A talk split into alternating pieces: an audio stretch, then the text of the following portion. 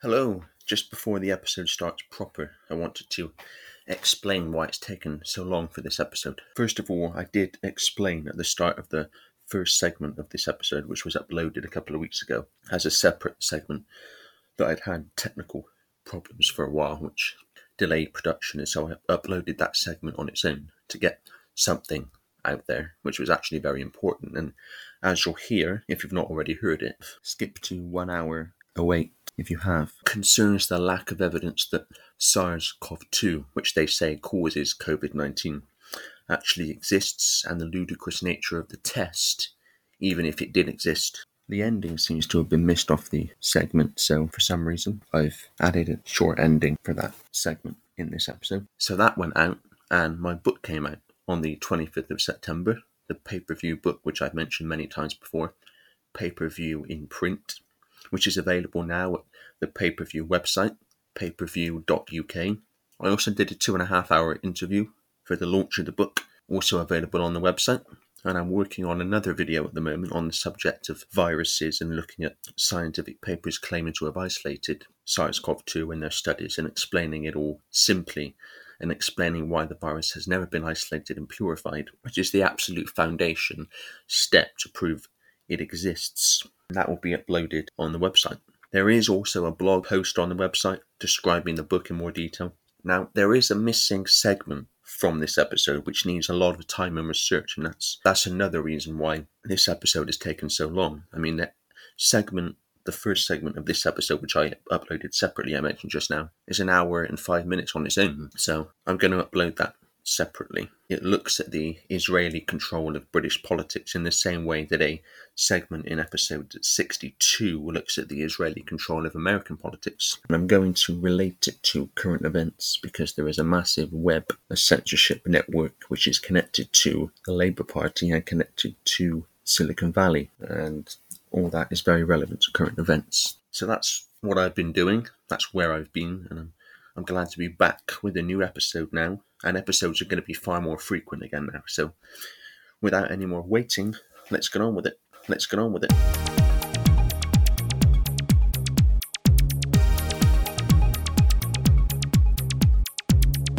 Hello, welcome to episode 76 of Pay Per View, where I review the newspapers and big headlines over the week and place events and headlines in their true context in a weekly podcast. It's good to be back.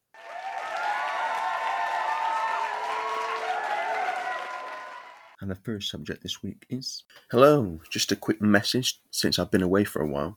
The reason is quite simple, but it's not because I've quit pay-per-view. If I had, I would have let you know as soon as possible after I made the decision. It's not because I've been banned from Podomatic. Obviously, all the episodes are still available.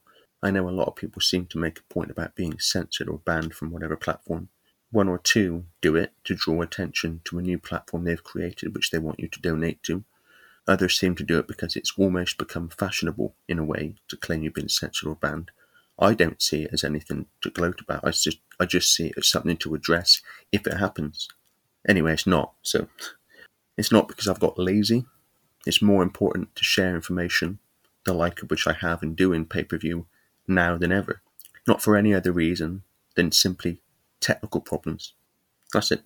I did say on social media. By the way, if you want to follow me on social media, I share a lot of information there as well. Twitter.com/IamDanielFord.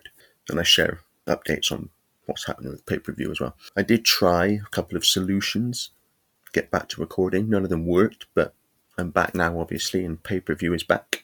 I've got a heck of an episode lined up as well. I'm talking about Israeli control of British politics in depth also. I did an episode on the subject in terms of American politics and Donald Trump in episode 62. Ever heard of the 48 group?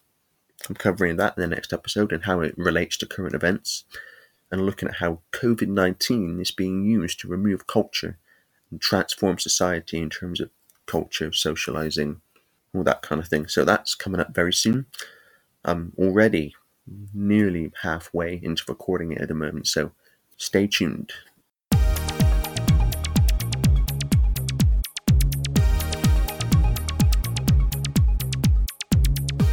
COVID-19 testing.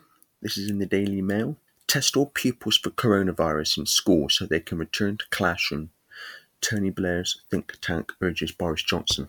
All pupils should be tested for coronavirus at school to prove it's safe to return. Tony Blair's think tank has urged the Prime Minister.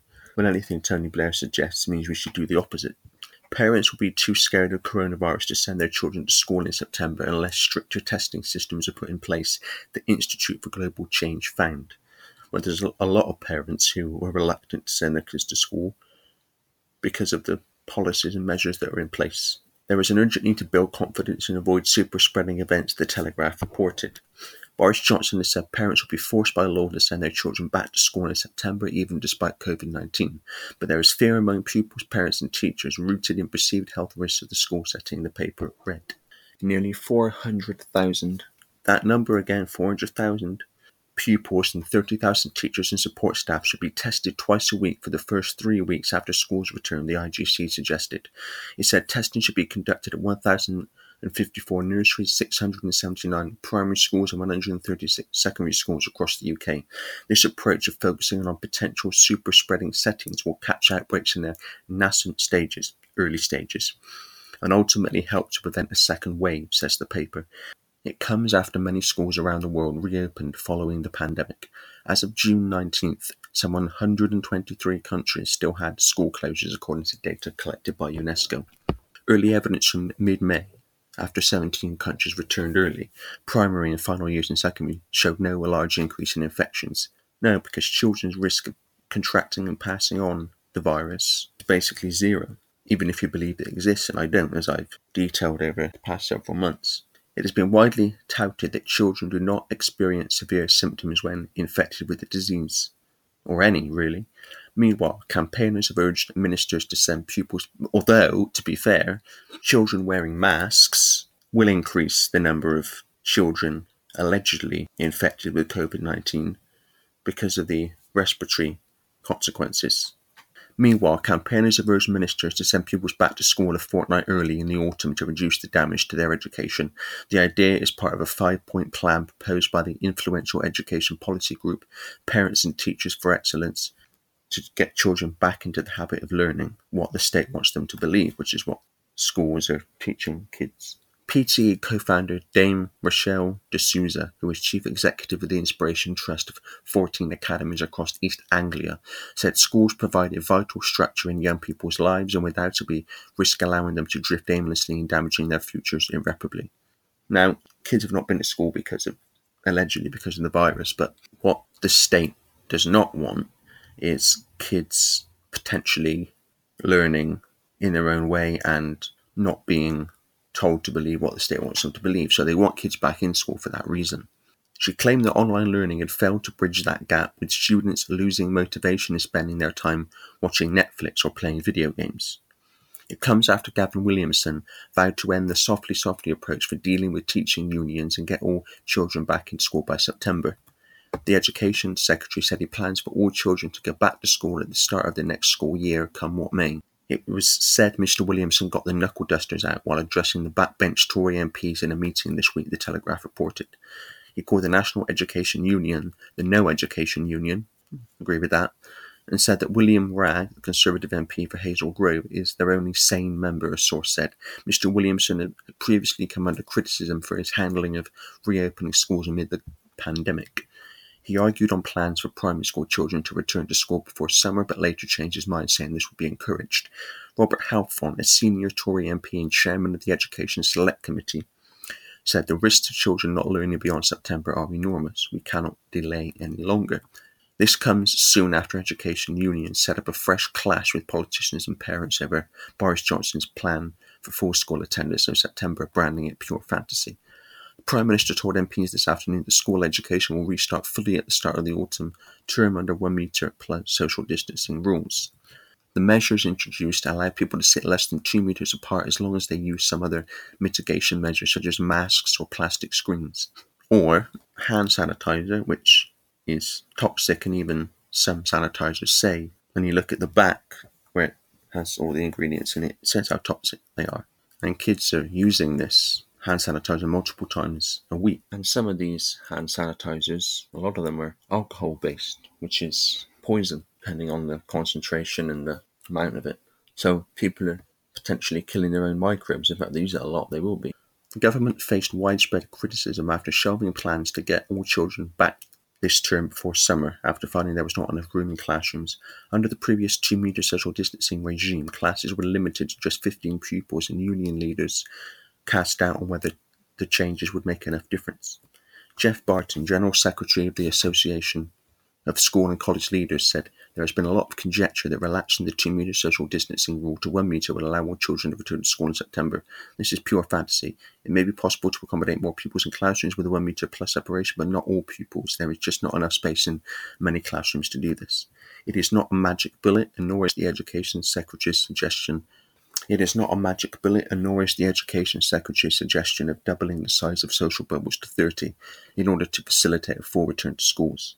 He added, "We need a proper strategy to bring children back into schools and colleges based on reality and on public health guidance. Approximately 78% of education settings that normally have children in nursery reception, year 1 or year 6 were open to at least one of these year groups on June the 18th. This is up from June the 11th when over 2 in 3, 67%. Primary schools opened more widely to pupils. Around 92% of settings were open in some capacity on June 18th, the same as the previous week, according to the Department for Education Statistics. Approximately 1,160,000 children attended an education setting on June 18th, representing 12.2% of pupils who normally attend, up from 9.1% on June 11th. Dr. Mary Bustad, Joint General Secretary of the NEU, said the NEU is of course in favour of all children being back in school, but even with a 1 metre rule, that will need more teachers and more spaces.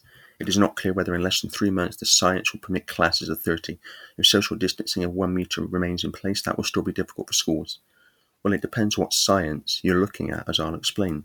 The Prime Minister told the Commons, "Primary and secondary education will recommence in September with full attendance, and those children who can already go to school should do so because it is safe." His plea came as figures show the number of pupils returning to school in England increased as more than 3 in 4 primary schools reopened their doors to more children. Schools, colleges and nurseries closed more than 13 weeks ago due to the COVID-19 outbreak, remaining open only for vulnerable youngsters and the children of key workers.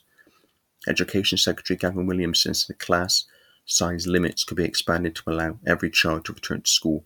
Under government guidance, primary school class sizes should be limited to 15 to minimise the number of people they come into contact with.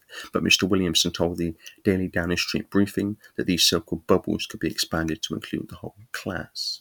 And the most amazing thing about this test that's producing all the cases, allegedly, is that it's not testing for the virus. I'll explain what I mean by that in a minute.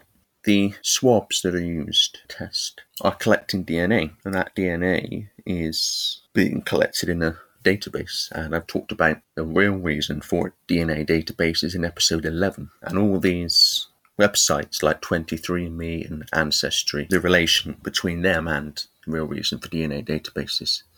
Children now are told to stand or sit in small marked out areas and to wear masks. Use hand sanitizer, which are toxic. Just look at the back of the bottles. And some of these hand sanitizers, a lot of them are alcohol-based, which is poison, depending on the concentration and the amount of it. So people are potentially killing their own microbes. In fact, they use it a lot, they will be. When they're picked up, parents have to wait for their children to be released to them by teachers. And, subjecting children to all this nonsense is child abuse, in my opinion. And parents, especially parents who can see it's nonsense, need to summon the courage not to subject their kids to these measures. And if that means keeping them home, then keep them home. They'll be much better off anyway. They'll be able to learn in their own way and not be told to believe what the state wants them to believe. And I've said before that when you come into the world, you tend to accept that how things are is just the way life is. People older have experienced a different world and a different life, especially in the case of the last several months. So we know, people older, we know that this is not the way life is or should be. Kids don't know that. Unless someone points it out, they're not going to know. So they are getting used to the new normal far more powerfully than adults are, or those that accept it anyway. And I've talked before about something called brain plasticity, where the brain changes in line with experience. And kids' brains are being rewired to the new normal. And the British Cabinet Office has an organisation or a private company called the Behavioural Insights team, and they are involved with responding to COVID-19. That's the way they word it. And we are looking on one level over the last several months, and especially as every week goes by, at a PSYOP. In fact, episode 73 is called PSYOP. Episode 73 of Pay-Per-View is called PSYOP because this is a psychological operation that we've seen over the last several months. And it's targeting the kids more than anyone, because if they can be psychologically rewired now, then by the time they're adults, this will be normal to them. See, the new normal is not meant to be a temporary thing. It's meant to be literally the new normal, more for kids than anyone else. And parents have to ask themselves, are they going to just accept that for their kids, or are they going to take the time for once, for a lot of people, it will be for once, to actually do a bit of research and not just accept what they're told by the media and government, the same thing in terms of what they're saying. Like I said, I've been tracking this alleged pandemic over the last several months, and if I can research it, then anyone can. So it's a choice, and it's one that needs to be made fast for kids more than anyone else. I found this article on Off Guardian, and you have done some brilliant work over the course of the past several months on the pandemic. It's called COVID-19 PCR tests are scientifically meaningless. Lockdowns and hygienic measures around the world are based on numbers of cases and mortality rates created by the so-called SARS-CoV-2 RT-PCR tests used to identify positive patients, while positive is usually equated with infected. But looking closely at the facts, the conclusion is that these PCR tests are meaningless as a diagnostic tool to determine an alleged infection by a supposedly new virus called SARS-CoV-2. At the media briefing on COVID-19 on March 16, 2020, the World Health Organization Director General, Dr. Tedros Adhanom Ghebreyesus, said, "We have a simple message for all countries. Test, test, test."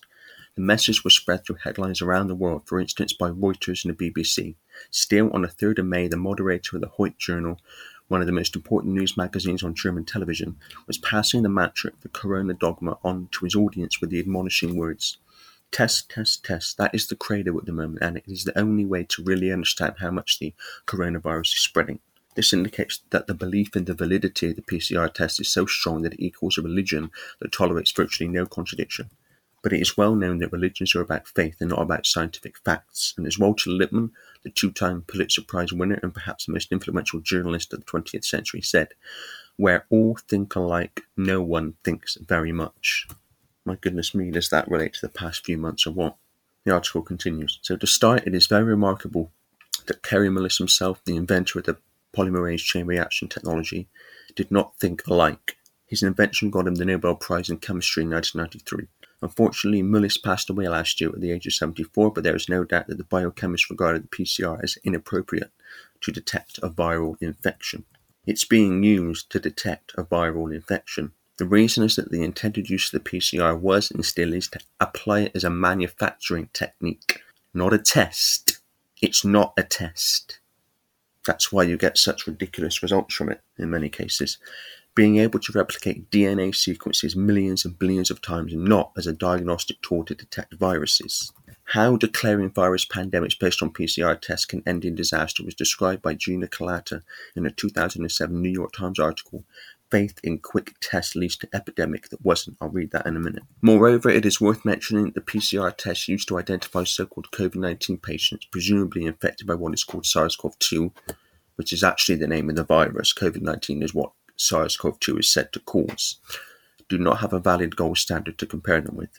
This is a fundamental point. Tests need to be evaluated to determine their preciseness, strictly speaking their sensitivity and specificity, by comparison with the gold standard, meaning the most accurate method available. As an example, for a pregnancy test, the gold standard would be the pregnancy itself. But as Australian infectious disease specialist Sanjaya Senaratne Nayake, for example, stated in an ABC TV interview in answer to the question, "How accurate is COVID-19 testing?" "If we had a new test for picking up the bacterium golden staph in blood, or staphylococcus, give it its full name. We've already got blood cultures. That's our gold standard we've been using for decades, and we could match this new test against that. But for COVID-19, we don't have a gold standard test." Jessica C. Watson from Bristol University confirms this in her paper Interpreting a COVID-19 Test Result, published recently in the British Medical Journal. She writes that there is a lack of such a clear-cut gold standard for COVID-19 testing. What all this means is there is no test for COVID-19. There's what they're calling tests, but that's very different from an actual test that picks up what they're saying picks up. As I'm going to explain, the article continues, but instead of classifying the test as unsuitable for SARS-CoV-2 detection and COVID-19 diagnosis, or instead of pointing out that only a virus proven through isolation and purification, I'll get back to that in a minute, can be a solid gold standard, Watson claims in all seriousness that pragmatically, COVID-19 diagnosis itself, remarkably including PCR testing itself, may be the best available gold standard, but that is not scientifically sound. So the best available gold standard is not a gold standard. The article continues. Apart from the fact that it is downright absurd to take the PCR test itself as part of the gold standard to evaluate the PCR test, there are no distinctive specific symptoms for COVID-19, as even people such as Thomas Loscher, former head of the Department of Infection and Tropical Medicine at the University of Munich and member of the Federal Association of German Internists, conceded to us. So that's an important point there. There's nothing to compare this test with.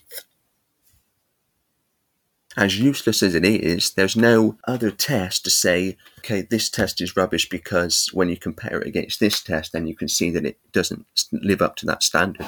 There is no gold standard to compare the test to, and the test itself is useless. The article continues, and if there are no distinctive specific symptoms for COVID-19, COVID-19 diagnosis, contrary to Watson's statement, cannot be suitable for serving as a valid gold standard. In addition, experts such as Watson overlooked the fact that only virus isolation, i.e. an unequivocal virus proof, can be the gold standard. That is why I asked Watson how COVID-19 diagnosis may be the best available gold standard. If there are no distinctive specific symptoms for COVID-19, there's not. There's symptoms of many other illnesses, and they keep adding to them all the time, so they can encompass more people. And also whether the virus itself, that is virus isolation, would not be the best available possible gold standard, but she has not answered those questions yet, despite multiple requests, and she has not yet responded to our rapid response post on her article in which we address exactly the same points either, although she wrote us on June the 2nd, I will try to post her reply later this week when I have a chance. Well, she never did. Now the question is, what is required first for virus isolation proof? We need to know where the RNA for which the PCR tests are calibrated comes from. I'll get to that in a minute. As textbooks, e.g. White, Fenner, Medical Virology, 1986, page 9, as well as leading virus researchers such as Luke Montagna or Dominic Dwyer state, particle purification, i.e. the separation of an object from everything else that is not that object, as for instance Nobel laureate Marie Curie purified 100 milligrams of radium chloride in 1898 by extracting it from tons of pitchblende, is an essential prerequisite for proving the existence of a virus, and thus to prove that the RNA within the viral particle in question comes from a new virus. The reason for this is that the PCR is extremely sensitive, which means it can detect even the smallest pieces of DNA or RNA, but it cannot determine where those particles came from. That has to be determined beforehand, and that's where the isolation and purification comes in. The test will test for what it's calibrated to test for, in other words, the template that it's given. So it has what is known as a primer, and that's a preset template of alleged viral material in this case. And the test will test for that. It will detect that within the mass of material in the body. But it has to be determined beforehand that that material is viral. If it's not, then the test is not going to tell you that. The article continues, and because the PCR tests are calibrated for gene sequences, in this case RNA sequences, because SARS-CoV-2 is believed to be an RNA virus, we have to know that these gene snippets are part of the looked-for virus, and to know that, correct isolation and purification of the presumed virus has to be executed. It never has been. Hence, we have asked the science teams of the relevant scientific papers, which are referred to in the context of SARS-CoV-2, for proof whether the electron microscopic shots depicted in their experiments show purified virus. We asked several study authors, do your electron micrographs show the purified virus? They gave the following responses. Study 1. Emergence of a novel human coronavirus threatening human health. March 2020. Answer. The image is the virus budding from an infected cell. It is not purified virus. Well, if it's not purified virus, how can they say the virus is what they see budding from an infected cell? Study 2. Identification of coronavirus isolated from a patient in Korea with COVID-19, February 2020. Answer. We could not estimate the degree of purification because we do not purify and concentrate the virus cultured in cells. Now, this study has been cited as a reference in itself as evidence that the virus has been identified, because in the paper it says the virus has been identified. And it gives a reference, or it did at one point, reference number 7, which has nothing to do with identifying a virus at all. It was looking at the genetic similarities between what's alleged to be the virus and bats. And even then they said that the genetic similarity was not compelling enough. But this paper is cited all the time. Study 3. Virus isolation from the first patient with SARS-CoV-2 in Korea, February 24th. Answer. We did not obtain an electron micrograph showing the degree of purification. Study 4, a novel coronavirus from patients with pneumonia in China, February 20th. We show an image of sedimented virus particles, not purified ones. Again, how do they know they're viral particles without isolation and purification? So these are the 4 main papers published claiming to isolate a virus. And you'll see the words isolated or isolation, but you don't always see the word purification when you look at these studies, and I've looked at many of them. And of course, I wanted to check that those were genuine replies, and I contacted one of the authors of the article, Torsten Engelbrecht, and he confirmed it. And he sent me 2 other questions in kind of the form of statements, really. The first one is, to compare the DNA of the alleged father and the child, one must ensure that the DNAs originate from the bodies of the alleged father and child. This entails forensic precautions to identify 2 separate individuals prior to obtaining their blood or other tissue samples for analysis. The same standard applies to the identification of virus particle RNA and proteins. When cells, cellular debris and particles are mixed in a culture, the only way of determining which RNA and proteins are viral is by separation of the particles from all the non-viral material. In a paternity suit, the genome can be obtained from a single particle of the father or child. However, since the viral genome cannot be procured from a single particle, one must obtain it from a large mass of identical, that is, purified particles, or at least material that does not contain extraneous RNA. This is an extremely simple concept, readily understood even by the layman. In both your paper and email, this is addressed to authors, study authors, you acknowledge that you did not use the traditional methods to prove the existence of the viral genome, that is, cell culture, particle detection confirmed by electron microscopy, particle purification confirmed by electron microscopy, proof of replication and particle analysis for nucleic acid and proteins. Nucleic acid is basically DNA. How then can you claim the RNA is the genome of a novel virus, and that fragments of this RNA can be used for the detection of an infection with the so-called new virus named SARS-CoV-2? And of course the answer is, you can't. You don't correctly purify and isolate the material. I'm going to make a video soon where I talk about this in more detail. But basically, you take body samples, which can contain a whole range of material within the body, and you don't isolate any viral material out of that mess and mass. You just pick out certain RNA sequences, and you claim in this case that what you picked out of that mass of material has 80% similarity to the SARS virus. Now, 2 things there, although that sounds very compelling as a statement on its own, not so much when you realise that SARS was identified or not identified in the same way as SARS-CoV-2, and that can be proven, and that humans have 96% genetic similarity to chimpanzees. We're obviously not chimpanzees. So something with 16% less genetic relation or similarity is hardly compelling. And one of the things they'll do in virologic study is they will take RNA sequences and they'll compare them against a database of viral material, but it's viral more viral genetic sequences, but it's viral genetic sequences that have been identified in the same way. What they also do is they will, what they call culturing, they will take what they believe is the virus, whatever virus they're studying, and they will culture it in host cells. In other words, cells from a living host. Quite often it will be Vero cells or Vero-rhesus kidney cells, which are monkey cells basically. And they will culture it in like a Petri dish or some kind of container.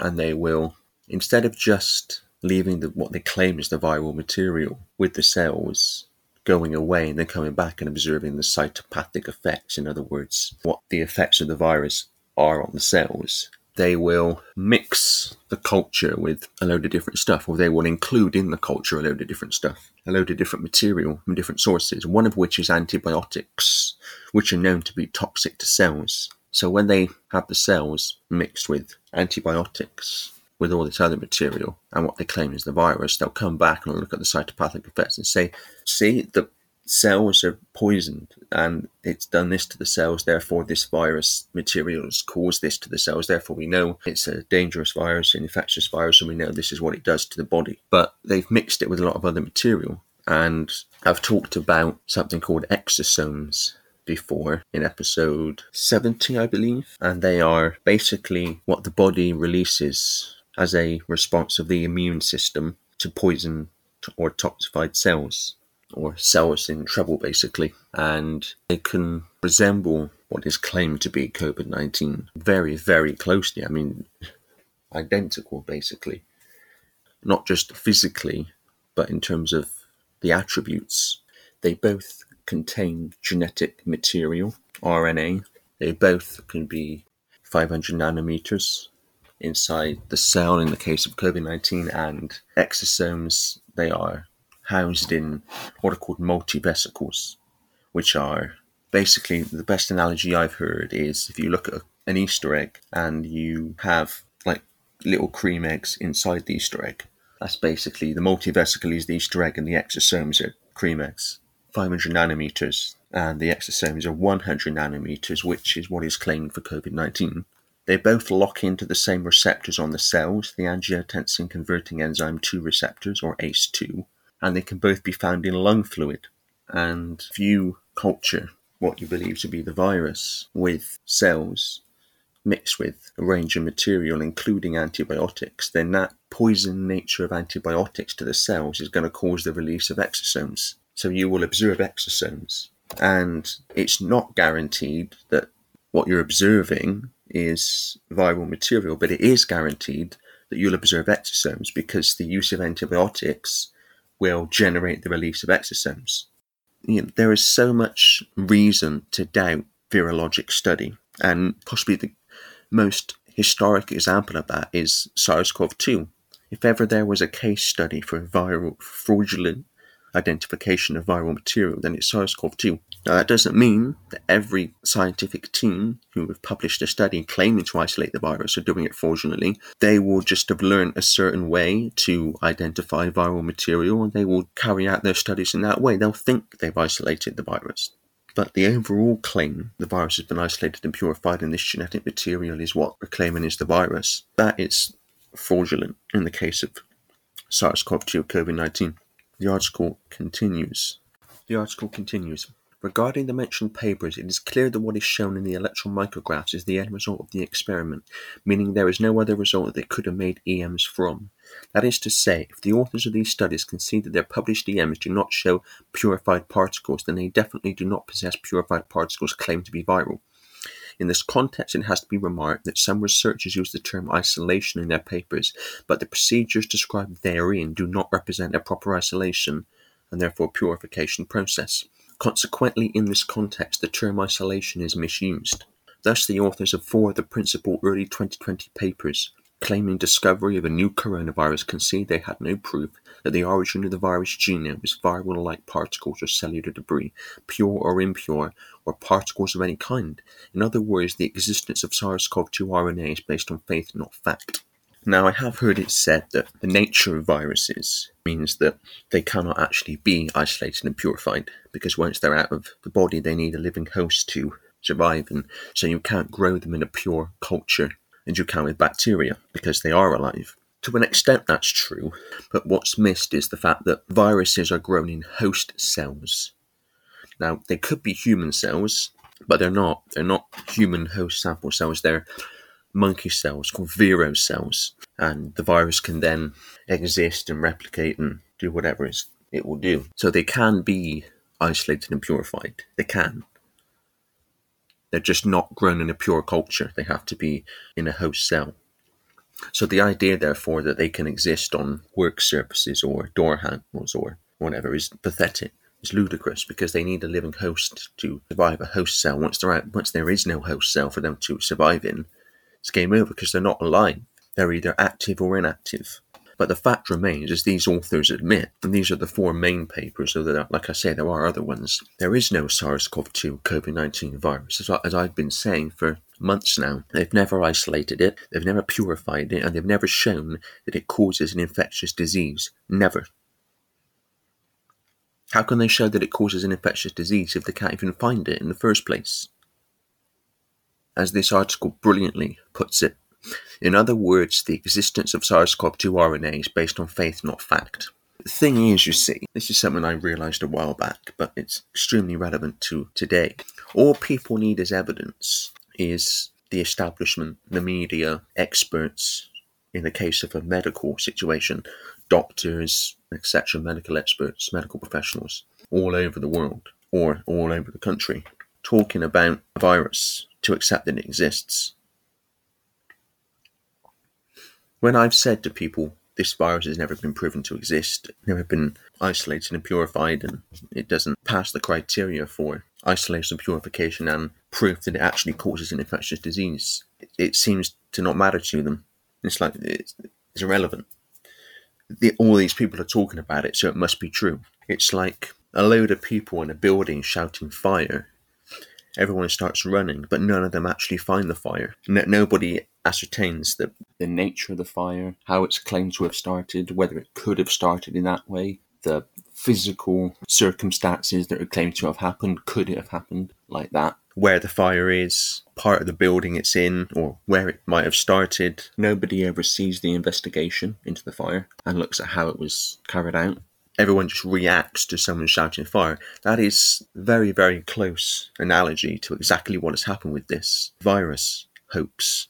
No one's found the virus, but everyone's talking about it. All these experts and the medical establishment and the World Health Organization, as corrupt as that is, I talk about that in episode 72, how corrupt the World Health Organization is, and a few salient facts, shall we say, about Professor Neil Ferguson of Imperial College London in relation to the World Health Organization. He was the guy who caused the lockdown in Britain with his ludicrous computer models. All these people are talking about it, so there must be a virus. That's how they pulled off this hoax. People just take it as read that they don't even think. I've not come across one person, apart from those who are researching it, like authors of this article and others, and doctors who have come out and said the scientific evidence for the virus basically doesn't exist. People in the general public, I've not talked to one who even thought about that, because it's just taken as read that it would have been done. It's taken as read that all the scientific side of it, oh yeah, they'd have done that, that's how they know there's a virus. No, they've not. Not once, not anywhere in the world. And it's kind of interesting that the parts of the story that people are most focused on are the parts that they see on the news. The figures, you talk to people, they're not interested in the scientific part of it because they think that would already have been done anyway. It's not. What they'll focus on most and what they'll try to challenge you with if you say there's no evidence for the virus existing is parts of the official narrative that they've seen on the news, which are the figures and the excess deaths and all that. I've talked about the figures in episode 69 and episode 74. And it's kind of interesting. When doctors come out through the internet and alternative means, people are not interested in what they have to say, and people even question whether they're real doctors or whether they really know what they're talking about. Those same doctors, the news, the mainstream media, and said the exact same things, people would take notice of it. So if they're an alternative outlet, an alternative platform, people would just dismiss what they say and probably don't need to bother listening anyway. And if they were any good, they'd be on the news. Well, it's not when they're any good or not. It's whether what they're saying will demolish the official story or not. But if they were on the TV news, people would just accept what they're saying without question. So alternative sources reject without question, television news accept without question. That's the way people see scientists and doctors and what they're saying. And it became clear to me that it's not even the information that dictates what people think. It's whether it's on the TV news or not. The article continues. We have also contacted Dr. Charles Kalisher, who is a seasoned virologist. In 2001, Science published an impassioned plea to the younger generation from several veteran virologists, among them Kalisher, saying that modern virus detection methods like sleek polymerase chain reaction, PCR test, tell little or nothing about how a virus multiplies, which animals carry it, or how it makes people sick. It is like trying to say whether somebody's had bad breath by looking at its fingerprint. And that's why we asked Dr. Kalisher whether he knows one single paper in which SARS-CoV-2 has been isolated and finally really purified. His answer, I know of no such publication. I have kept an eye out for one. This actually means, the article continues, that one cannot conclude that the RNA gene sequences which the scientists took from the tissue samples prepared in the mentioned in vitro trials. In vitro means a study performed with microorganisms, cells, biological molecules, viruses. This actually means that one cannot conclude that the RNA gene sequences which the scientists took from the tissue samples prepared in the mentioned in vitro trials and for which the PCR tests are finally being calibrated belong to a specific virus, in this case SARS-CoV-2. In addition, there is no scientific proof that those RNA sequences are the causative agent of what is called COVID-19. Meaning there is no scientific proof for the existence of SARS-CoV-2. In order to establish a causal connection, the article says, one way or the other, i.e. beyond virus isolation and purification, it would have been absolutely necessary to carry out an experiment that satisfies the four Koch's postulates. These are criteria for proving that a microorganism causes disease. And they are, 1. The microorganism must be found in abundance in all organisms suffering from the disease, but should not be found in healthy organisms. 2. The microorganism must be isolated from a diseased organism and grown in pure culture, or host cells, if it's a virus. A cultured microorganism should cause disease when introduced into a healthy organism. The microorganism must be re-isolated from the inoculated, diseased experimental host and identified as being identical to the original specific causative agent. In other words, you take sample of material, you isolate and purify a virus from it, you introduce it into a living host, they must get what you say it's causing, and then you take another sample, isolate and purify the virus from that, and then introduce that into another living host, and they must get what you say it's causing, and then you can say, okay, we proved one is causing the other. And I am aware that there are updated Koch's postulates, and there's another set of criteria called Rivers criteria.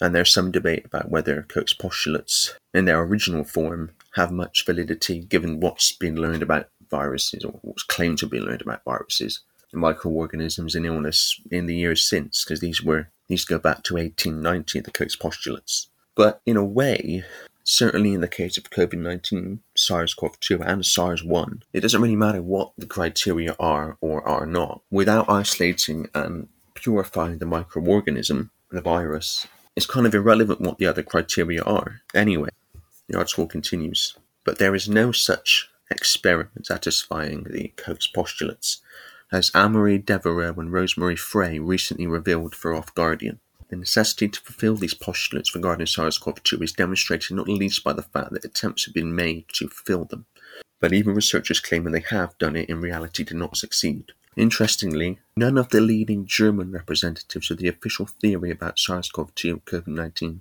the Robert Koch Institute, could answer the following question I have sent them, which is, if the particles that are claimed to be SARS-CoV-2 have not been purified, how do you want to be sure that the RNA gene sequences of these particles belong to a specific new virus? That's basically what I've said. It continues, particularly if there are studies showing that substances such as antibiotics that are added to the test tubes in the in vitro experiments carried out for virus detection can stress the cell culture in a way that new gene sequences are being formed that were not previously detectable, an aspect the Nobel laureate Barbara McClintock already drew attention to in a Nobel lecture back in 1983.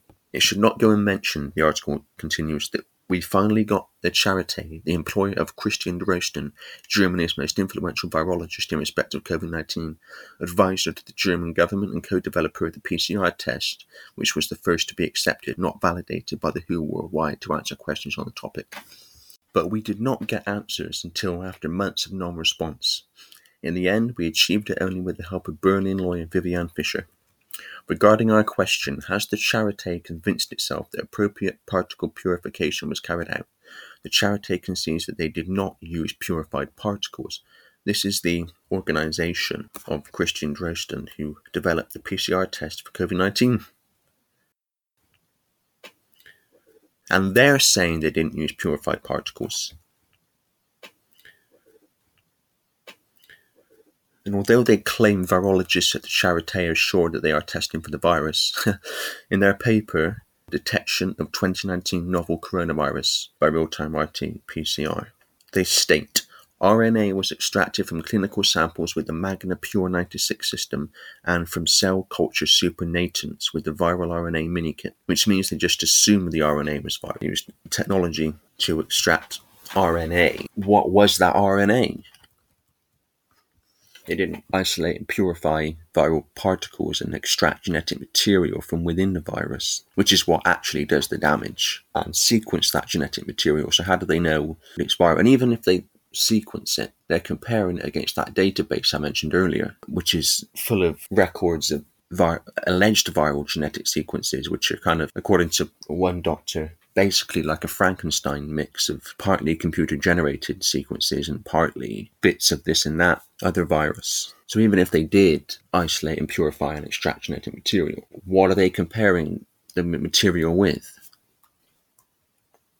The article continues. Incidentally, the Corman et al. Paper, published on January 23, 2020, did not even go through a proper peer review process, nor were the procedures outlined therein accompanied by controls, although it is only through these two things that scientific work becomes really solid. They don't have control experiments in these studies. Here's a really simple example of a controlled experiment that I found. Suppose I decide to grow bean sprouts in my kitchen near the window.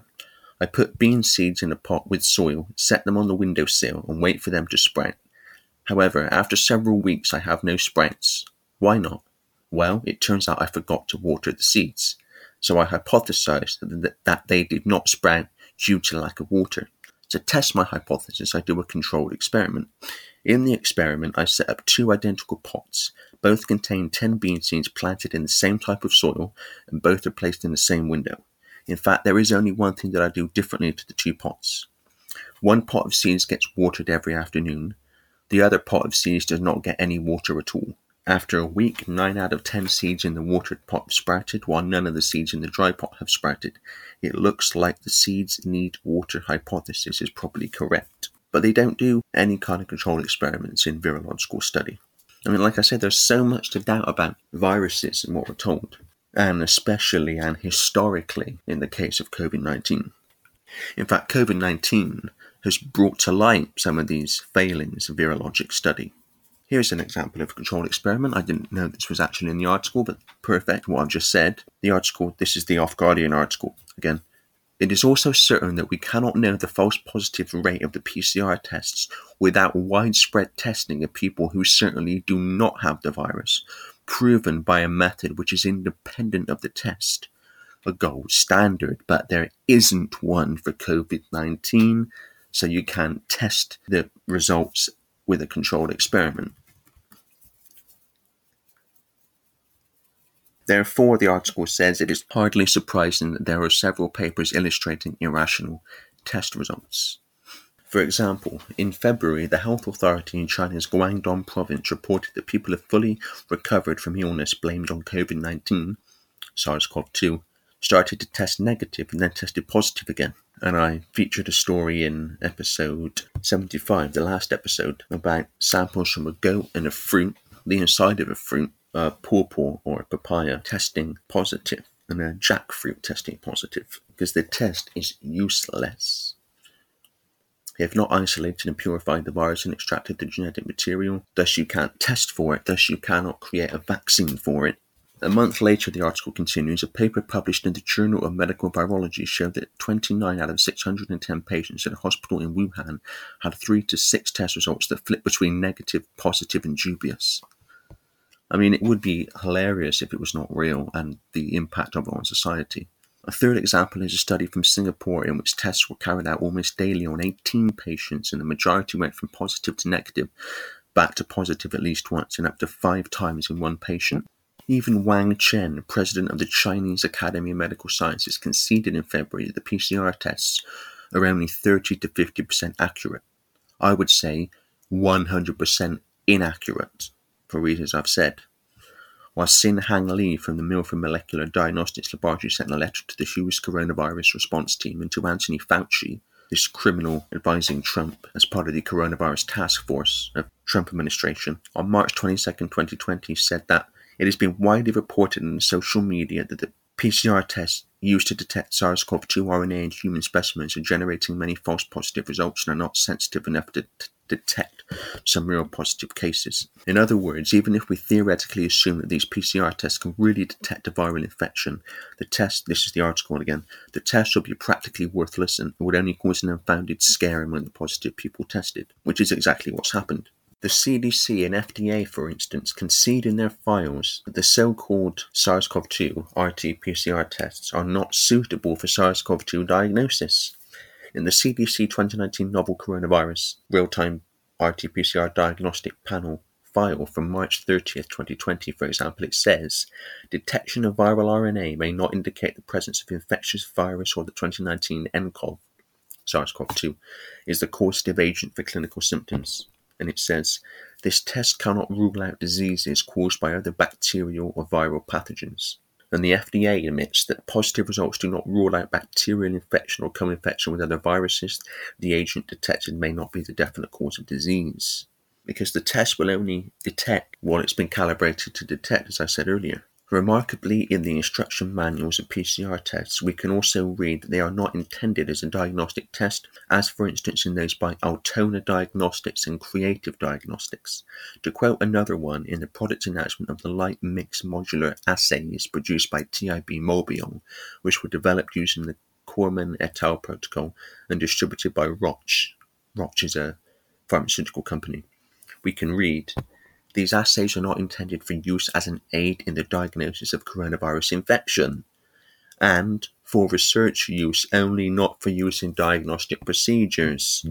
They're using it for diagnostic procedures.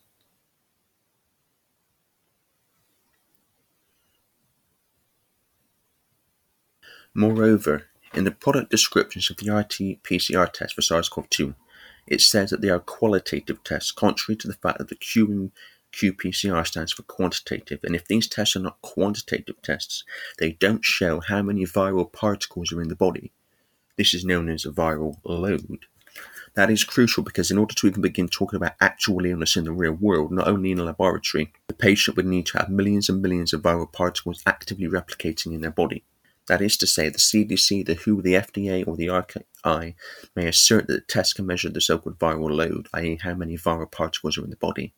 But this has never been proven. That is an enormous scandal, as the journalist John Rappaport points out, who's been studying health and medical subjects for many years.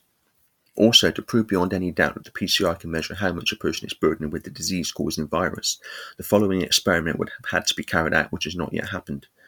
You take, let's say, a few hundred or even thousand people and remove tissue samples from them. Make sure the people who take the samples do not perform the test. The testers will never know who the patients are and what condition they're in. The testers run the PCR on the tissue samples. In each case, they say which virus they found and how much of it they found. Then, for example, in patients 29, 86, 199, 272, and 293, they found a great deal of what they claim is a virus. Now we unblind those patients. They should all be sick because they have so much virus replicating in their bodies, but are they really sick or are they fit as a fiddle? Mm-hmm. The article continues, with the help of the aforementioned lawyer Vivian Fisher, I finally got the charité to also answer the question of whether the test developed by Corman et al., the so-called Drosten PCR test, is a quantitative test. But the charité was not willing to answer this question. Instead, they wrote, if real-time RT-PCR is involved, to the knowledge of the charité in most cases, these are limited to qualitative detection. Just another point on quantitative, qualitative. If the virus is replicating in the body to a very significant extent, which it needs to be to cause a problem, it's not just having the virus, it's actually the viral load that counts, then why do you need a PCR test to amplify the material? Because if it's so prevalent in the body, in the tissue samples, you should be able to detect it anyway. Why do you need to amplify it to look at it more clearly? And the more cycles of amplification you do, in other words, the more you zoom in to the material, the more genetic material and other material is being picked up by the test. Furthermore, the article continues, the Drosten PCR test, and we've all got all kinds of material inside us, whether it's bacterial, genetic, cellular debris from cells that have been killed, which the test can pick up. People say, but the test is testing for the virus. Well, I've explained why it's not, but even if they say it does, only if you isolate and purify the virus in the first place. If you don't do that, there's no telling what the test is picking up. We don't know what the test is picking up because it's never been identified. The article continues. Another essential problem is that many PCR tests have a cycle quantification value of over 35. This is the cycles of amplification. And some, including the Drosten PCR test, even have a CQ of 45. The CQ value specifies how many cycles of DNA replication are required to detect a real signal from biological samples. 45 is way too high, according to a doctor that I was looking at talking about this. CQ values higher than 40 are suspect. Oh, there we go. Exactly what I just said. Because of the implied low efficiency and generally should not be reported as it says in the MIQE guidelines. MIQE stands for Minimum Information for Publication of Quantitative Real-Time PCR Experiments, a set of guidelines that describe the minimum information necessary for evaluating publications of real-time PCR, also called quantitative PCR or qPCR. The inventor himself, Kary Mullis, agreed when he stated, if you have to go more than 40 cycles to amplify a single copy gene, there is something seriously wrong with your PCR.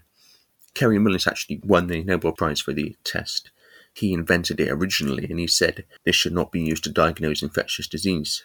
The MIQE guidelines have been developed under the aegis of Stephen A. Bustin, Professor of Molecular Medicine, a world-renowned expert on quantitative PCR and author of the book A to Z of Quantitative PCR, which has been called the Bible of qPCR. In a recent podcast interview, Bustin points out that the use of such arbitrary CQ cutoffs is not ideal because they may be either too low, eliminating valid results, or too high, increasing false positive results. And according to him, a CQ in the 20s to 30s should be aimed at, and there is concern regarding the reliability of results much over that value. And for a real-world example of just how useless this PCR test is, this is from the New York Times in January 2007. This was mentioned in the first Off Guardian article. Faith in quick test leads to epidemic that wasn't. Dr. Brooke Herndon, an internist at Dartmouth Hitchcock Medical Center, could not stop coughing. For 2 weeks starting in mid-April last year, she coughed seemingly non-stop, followed by another week when she coughed sporadically, annoying, she said. Everyone who worked with her should be called COVID-19 now. Before long, Dr. Catherine Kirkland, an infectious disease specialist at Dartmouth, had a chilling thought. Could she be seeing the start of a whooping cough epidemic? By late April, other healthcare workers at the hospital were coughing, and severe, intractable coughing is a whooping cough hallmark. And if it was whooping cough, the epidemic had to be contained immediately because the disease could be deadly to babies in the hospital and could lead to pneumonia in the frail and vulnerable adult patients there. It was the start of a bizarre episode at the medical centre, the story of the epidemic that wasn't. For months, nearly everyone involved thought the medical centres had a huge whooping cough outbreak with extensive ramifications. Nearly 1,000 healthcare workers at the hospital in Lebanon NH were given a preliminary test and furloughed from work until their results were 142 people, including Dr. Herndon. 142 people, including Dr. Herndon, were told they appeared to have the disease, and thousands were given antibiotics and a vaccine for protection. Hospital beds were taken out of commission, including some in intensive care. Then about 8 months later, healthcare workers were dumbfounded to receive an email message from the hospital administration informing them that the whole thing was a false alarm. Not a single case of whooping cough was confirmed with the definitive test, growing the bacterium Bordetella pertussis in the laboratory. Instead, it appears the healthcare workers probably were afflicted with ordinary respiratory diseases like the common cold. Now we're saying it back on the episode, epidemiologists and infectious disease specialists say the problem was that they placed too much faith in a quick and highly sensitive molecular test that led them astray. Infectious disease experts say such tests are coming into increasing use and may be the only way to get quick answer in diagnosing diseases like whooping cough, Legionnaires, bird flu, tuberculosis and SARS, and deciding whether an epidemic is underway. There are no national data on pseudo-epidemics caused by an over-reliance on such molecular tests, said Dr. Trish M. Pearl, an epidemiologist at Johns Hopkins, funded by Bill Gates now, and past president of the Society of Healthcare Epidemiologists of America. But she said pseudo-epidemics happen all the time. COVID-19. The Dartmouth case may have been one of the largest, but it was by no means an exception, she said. There was a similar whooping cough scare at the Children's Hospital in Boston last fall that involved 36 adults and 2 children. Definitive tests, though, did not find pertussis. It's a problem. We know it's a problem, Dr. Pearl said. My guess is that what happened at Dartmouth is going to become more common. Many of the new molecular tests are quick but technically demanding, and each laboratory may do them in its own way. These tests, called home brews, are not commercially available, and there are no good estimates of their error rates. But their very sensitivity makes false positives likely when hundreds or thousands of people are tested. As occurred at Dartmouth, false positives can make it seem like there is an epidemic. You're in a little bit of a no man's land with the new molecular test, said Dr. Mark Perkins, an infectious disease specialist and chief scientific officer at the Foundation for Innovative New Diagnostics, a non-profit foundation supported by the Bill and Melinda Gates Foundation. All bets are off on its exact performance. Of course, that leads to the question of why rely on them at all. At face value, obviously they shouldn't be doing it, Dr. Pearl said, but she said often when answers are needed, an organism like the pertussis bacterium is finicky and hard to grow in a laboratory. You don't have great options. Waiting to see if the bacteria grow can take weeks, the article continues, but the quick molecular test can be wrong. It's almost like you're trying to pick the least of two evils, Dr. Pearl said. At Dartmouth, the article says, the decision was to use a test, PCR. It is a molecular test that until recently was confined to molecular biology laboratories. That's kind of what's happening, said Dr. Catherine Edwards, an infectious disease specialist and professor of paediatrics at Vanderbilt University. That's the reality out there. We are trying to figure out how to use methods that have been the purview of bench scientists. The Dartmouth whooping cough story shows what can ensue. To say the episode was disruptive was an understatement, said Dr. Elizabeth Talbot, Deputy State Epidemiologist for the New Hampshire Department of Health and Human Services. You cannot imagine, Dr. Talbot said. I had a feeling at the time that this gave us a shadow of a hint of what it might be like during a pandemic flu epidemic. Yet epidemiologists say one of the most troubling aspects of the pseudo-epidemic is that all the decisions seem so sensible at the time. Dr. Katrina Kretzinger, a medical epidemiologist at the Federal Centers for Disease Control and Prevention, CDC, who works on the case along with her colleague Dr. Manisha Patel, does not fault the Dartmouth doctors. The issue was not that they overreacted or did anything inappropriate at all, Dr. Kretzinger said. Instead, is that there is often no way to decide early on whether an epidemic is underway. Before the 1940s, when a pertussis vaccine for children was introduced, whooping cough was the leading cause of death in young children. The vaccine led to an 80% drop in the disease's incidence, but did not completely eliminate it, according to the official narrative. That is because the vaccine's effectiveness wanes after about a decade, and although there is now a new vaccine for adolescents and adults, there's always a new vaccine. It is only starting to come into use. Whooping cough, Dr. Kretzinger said, is still a concern. The disease got its name from its most salient feature. Patients may cough and cough and cough until they have to gasp for breath, making it sound like a whoop. The coughing can last so long that one of the common names for whooping cough was the 100-day cough, Dr. Talbot said. But neither coughing long and hard nor even whooping is unique to pertussis infections, and many people with whooping cough have symptoms like those of the common cold, a runny nose or an ordinary cough. Almost everything about the clinical presentation of pertussis, especially early pertussis, is not very specific, Dr. Kirkland said. That was the first problem in deciding whether there was an epidemic at Dartmouth. The second was with PCR, the quick test to diagnose the disease, Dr. Kretzinger said. With pertussis, she said, there are probably 100 different PCR protocols and methods being used throughout the country, and it is unclear how often any of them are accurate. We have had a number of outbreaks where we believe that despite the presence of PCR-positive results, the disease was not pertussis, Dr. Kretzinger added.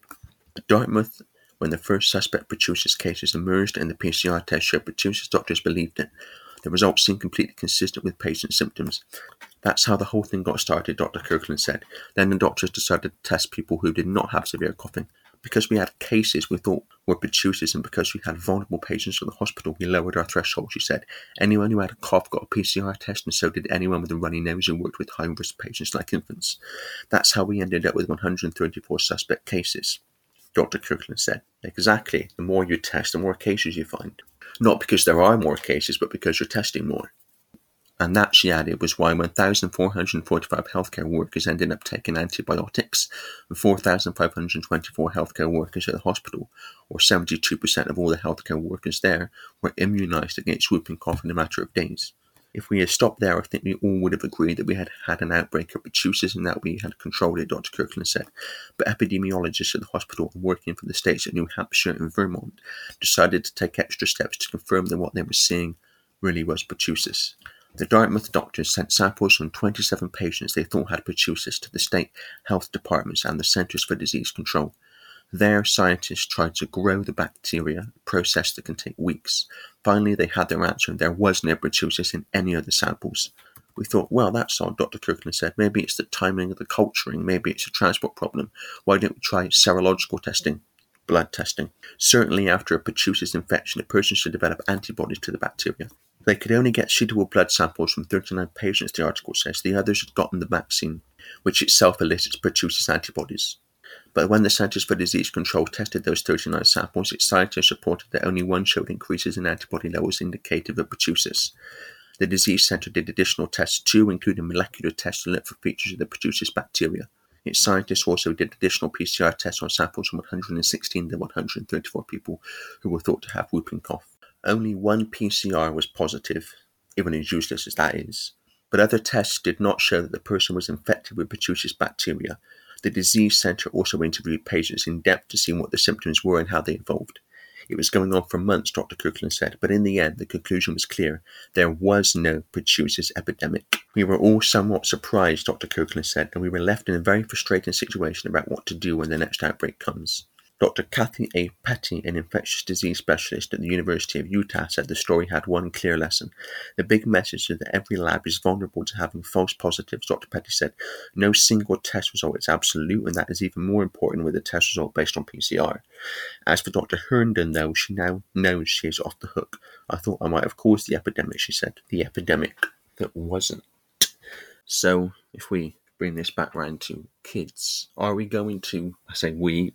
parents. Are parents going to allow their kids to be subjected to a test not testing for the virus, which is collecting their DNA? I mean, are they going to allow them to be subject to the psychological effects of the policies in schools now, keeping kids apart from each other, asking them to stand or sit on X's on the floor or boxes, chalk boxes drawn on the floor in the playground or outside the school? Are they going to let them be subjected to the effects of the health-destroying, DNA-manipulating vaccine? I mean, at what point are parents going to say enough? Are they going to stand up for the kids, or are they just going to comply because they bought the official narrative without doing any research and they believe they have to do what authority says? That's the choice, and it's a choice that needs to be made now.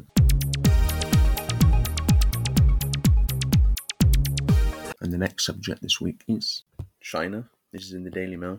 Has Beijing been quietly grooming Britain's elite through an exclusive club known as the 48 Group? Tony Blair, Peter Mandelson and Jack Straw have been linked to Club, which is objecting to book that claims to reveal how China is infiltrating the West. Hands interlocked, his face in solemn repose, Peter Mandelson stands deferentially behind China's Xi Jinping on a visit to Beijing. When taken in 2018, the picture drew little, if any, comment. Why would it? Lord Mandelson has, after all, made quite a habit of cozying up to authoritarian leaders. But now it has acquired new significance, for Lord Mandelson is the latest senior New Labour figure to be linked to a pro-Beijing lobby group, the 48 Group Club, whose chairman, British businessman Stephen Perry, is managing director of the London Export Corporation.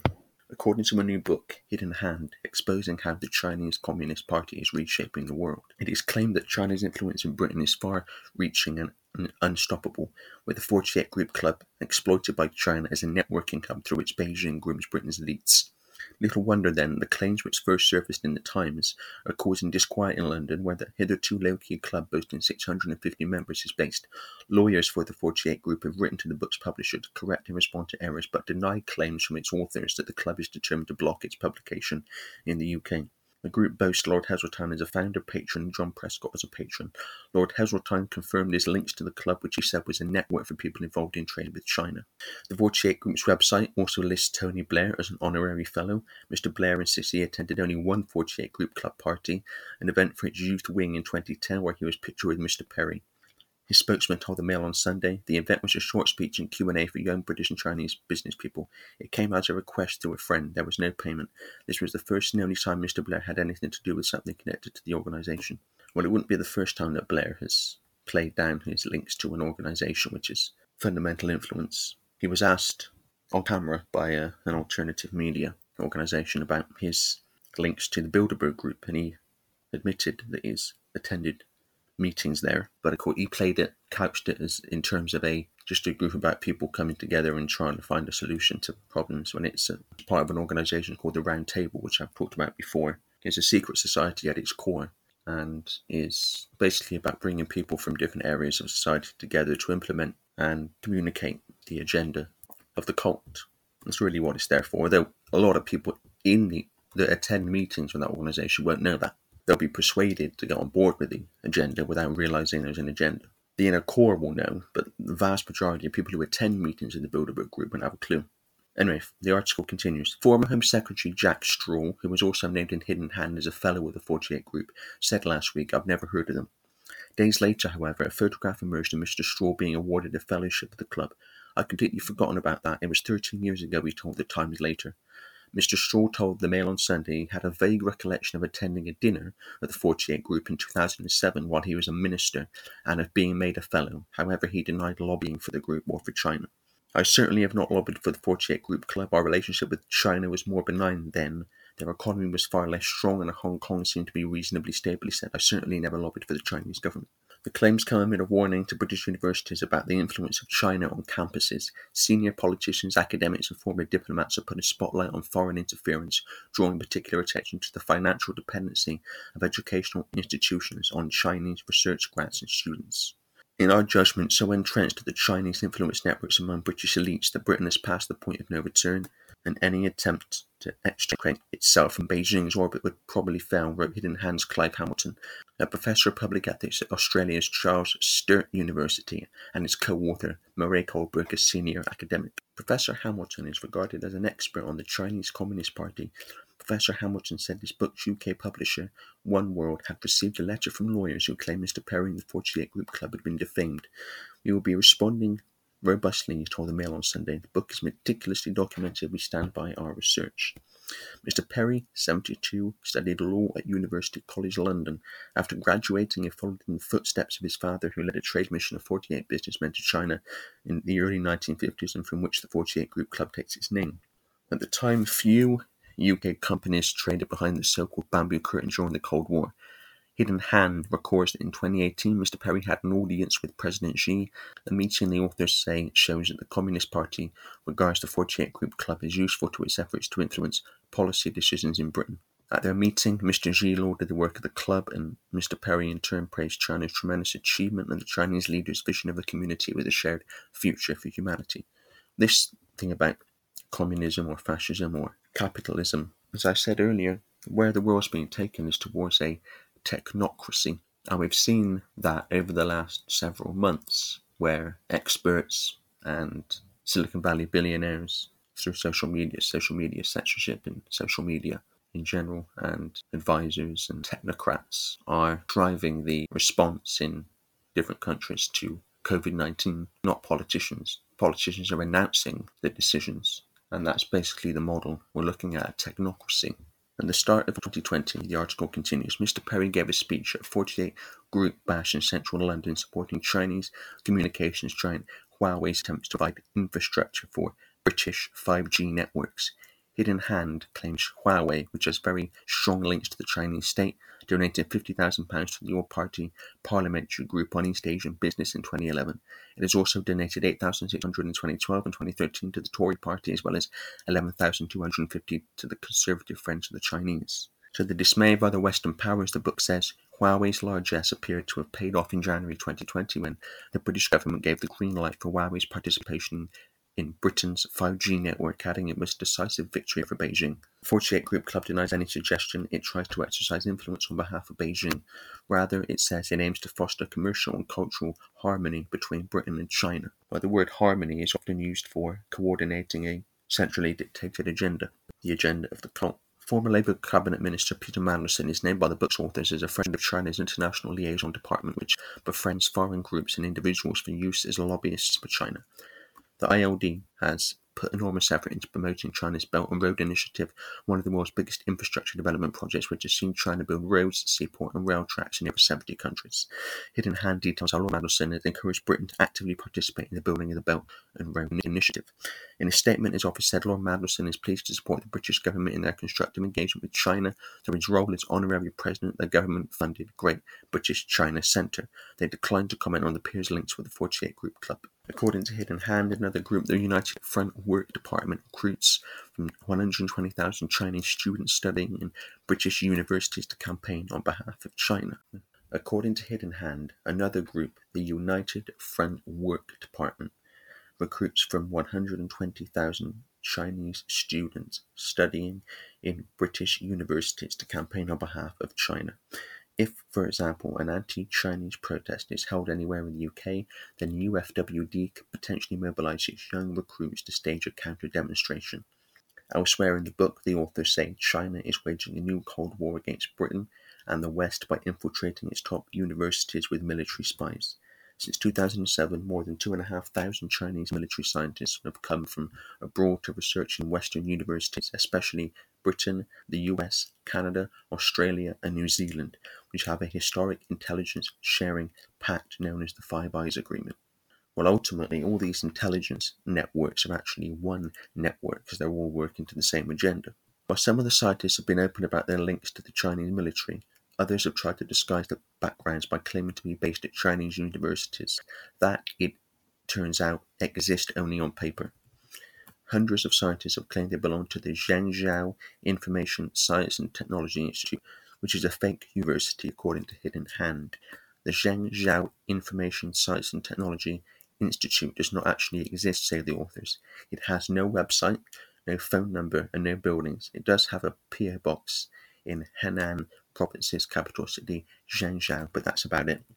The name is in fact a cover for the university that trains China's military hackers and signals intelligence officers, the People's Liberation Army Information Engineering University, which is based in Zhengzhou.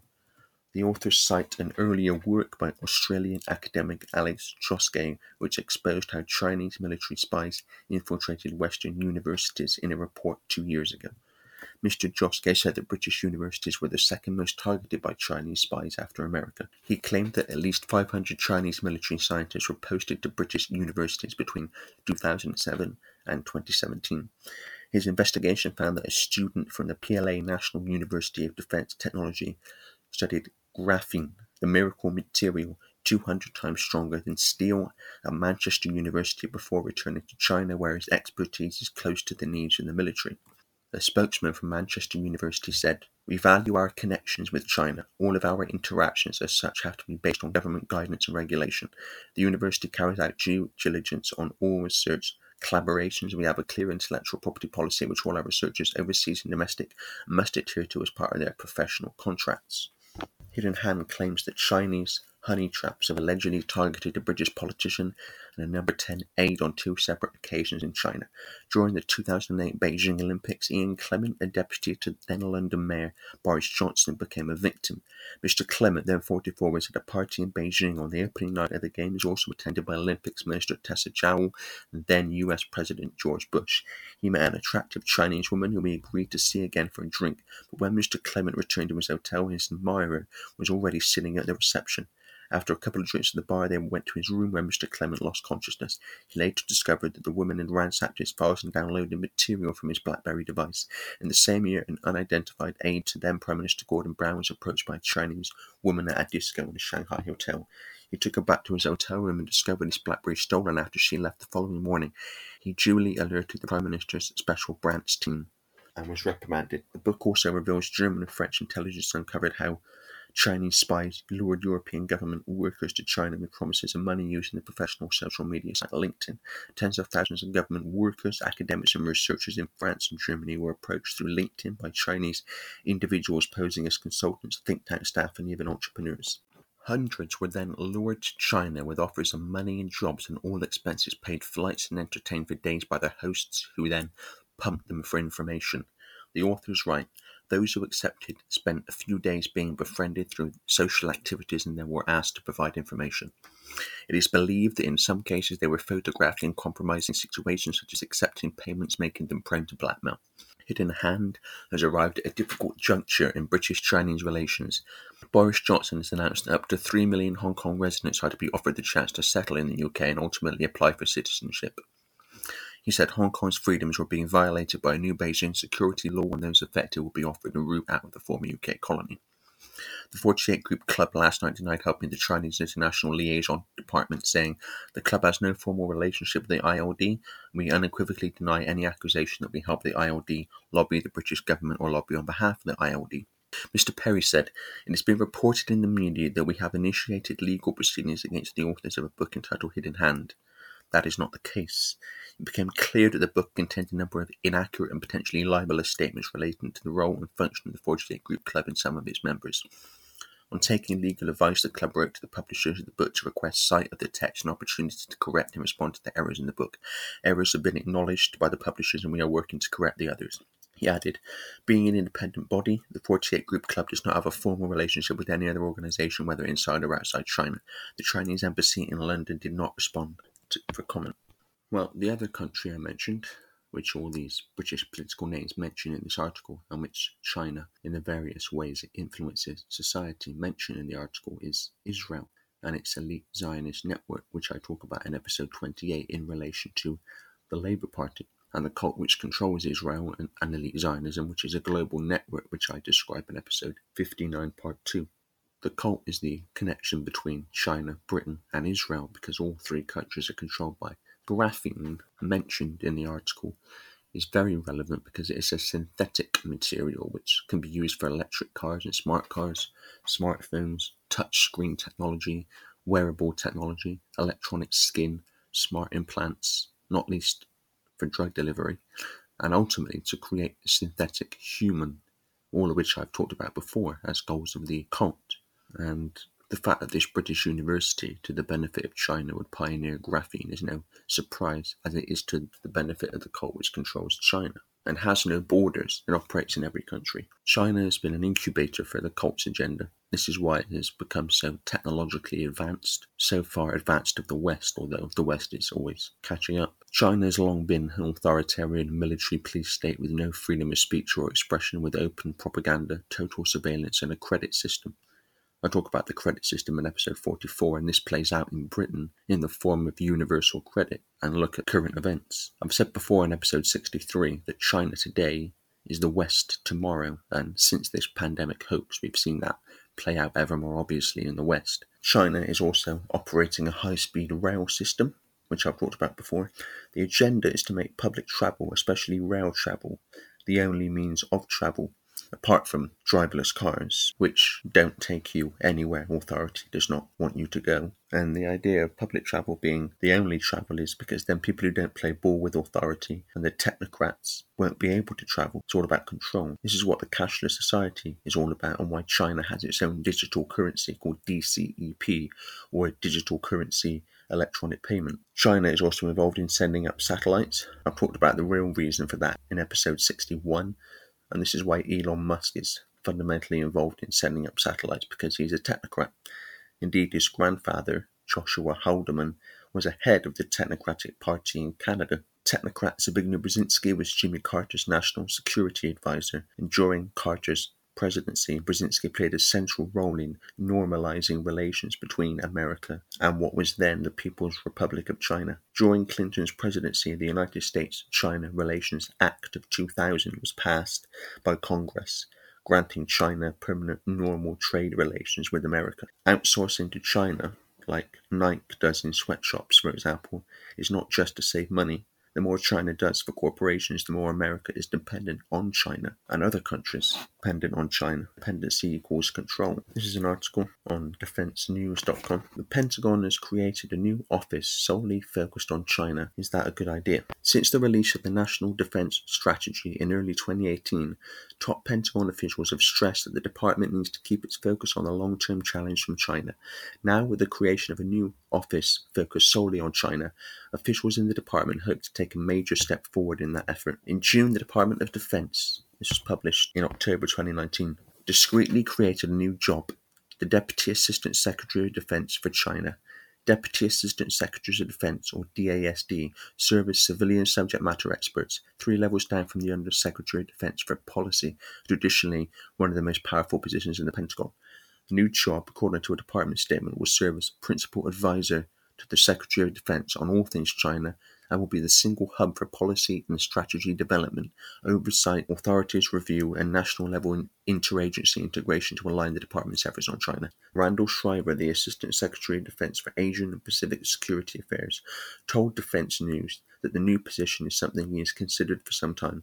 Speaking at the Brookings Institute, Shriver described the role as both inward and outward-facing. Outwardly, the office will help craft and maintain the military-to-military relationship with China, something Shriver said top Chinese military officials want to serve as a stabilizing force in overall relations with America. Inward part is to help us drive alignment on China across the department as we carry out our national defense strategy and its implementation. A lot of that is to help us internally with the joint staff and the services to make their respective decisions around China, said Shriver. Before the office was created, there were 3 DASDs, each with a unique focus in the region, one on Afghanistan, Pakistan and Central Asia, one on Southeast Asia with India, members of the Association of Southeast Asian Nations, Australia and New Zealand, and one on East Asia, tracking Japan, South Korea, Mongolia, China and Taiwan. The new job is the only one focused on a single country of the now 21 existing DASD level positions, and along with the creation of the new role came a reorganization of the Southeast and East Asia portfolios, breaking down regional barriers to align nations like Australia and Japan that have strong ties. That broad rearrangement is where both the risks and rewards of the change happen, according to a quartet of former defense officials. Eric Sayers is a former special assistant to the commander at U.S. Pacific Command and now an adjunct senior fellow with the Center for a New American Security think tank, thinks the change is good in part because of how it specifically decouples the management of China from the other responsibilities assigned to regional DASDs. So here's a bit of the history of the China-Britain Business Council. The organization's history dates back to the early 1950s when British companies were among the first to trade with communist China. That was the 48 group of companies established in April 1954. At the same time, the British government had a semi-official trade body known as the Sino-British Trade Council, which promoted British participation in trade fairs and exhibitions in China. Although the UK was the first Western country to recognise the People's Republic of China, the PRC did not fully recognise the UK until 1972. The China-Britain Trade Group was established in 1991 when the 48 Group merged with the Sino-British Trade Council at the instigation of the then UK Department of Trade and Industry. After the first 6 months, the China-Britain Trade Group, CBTG, had a membership of 100 British companies, large and small, paying an annual subscription. Members were able to attend exclusive meetings with Chinese visitors, attend specialist workshops, and had priority access to special events. A big incentive of membership for many was the provision of services by the CBTG's 2 China offices. The early 1990s saw a renewal of high-level visits from China to the UK. In November 1992, Vice Premier Zhu Rongji was the first Chinese leader to take part in a seminar with British business in the UK, when the Stock Exchange was the venue for presentations from privatised industries organised by CBTG and the Stock Exchange. The biggest events in the mid-1990s were the huge business groups taken to China by Michael Heseltine as Trade Minister in 1995, then as Deputy Prime Minister in 1996. After the first 6 months, CBTG had a membership of 100 British companies, large and small, paying an annual subscription. Members were able to attend exclusive meetings with Chinese visitors, attend specialist workshops, and had priority access to special events. The biggest events of the mid-1990s were the huge business groups taken to China by Michael Heseltine as Trade Minister in 1995, then as Deputy Prime Minister in 1996. CBTG was involved in putting together the business groups which accompanied the Deputy Prime Minister. In 1996, a decision was made to allow member companies to appoint representatives in China and rent space in CBTG offices, which would provide services to them. Visiting CBTG Beijing that year, Michael Heseltine coined a name for this service, the China Launchpad. This has since become a popular service which the China Britain Business Council still offer UK companies. In 1998, the organisation changed its name to the China Britain Business Council to reflect the growth of all-round business between the UK and China, encompassing investment, trade, licensing and other forms of business activity. Lord Powell, a former Foreign Affairs advisor to Prime Minister Margaret Thatcher, took over the presidency of the China Britain Business Council in 1998. His first task was to accompany Prime Minister Tony Blair to China with a business delegation. The following year saw visits to the UK by then Vice Premier Wen Jiabao and President Jiang Zemin. CCP IT Chairman Wang Jifei followed in 2001. In October that year, then Vice President Hu Jintao also came to the UK. Sir David Brewer, former Lord Mayor of the City of London, became the China Britain Business Council Chairman in 2007 and continued to push forward the Council's contribution to UK-China trade and business exchange, and he has now, through his career, made well over 100 trips to China. In the new millennium, China's economic strength has grown exponentially, intensified by World Trade Organization accession in 2001.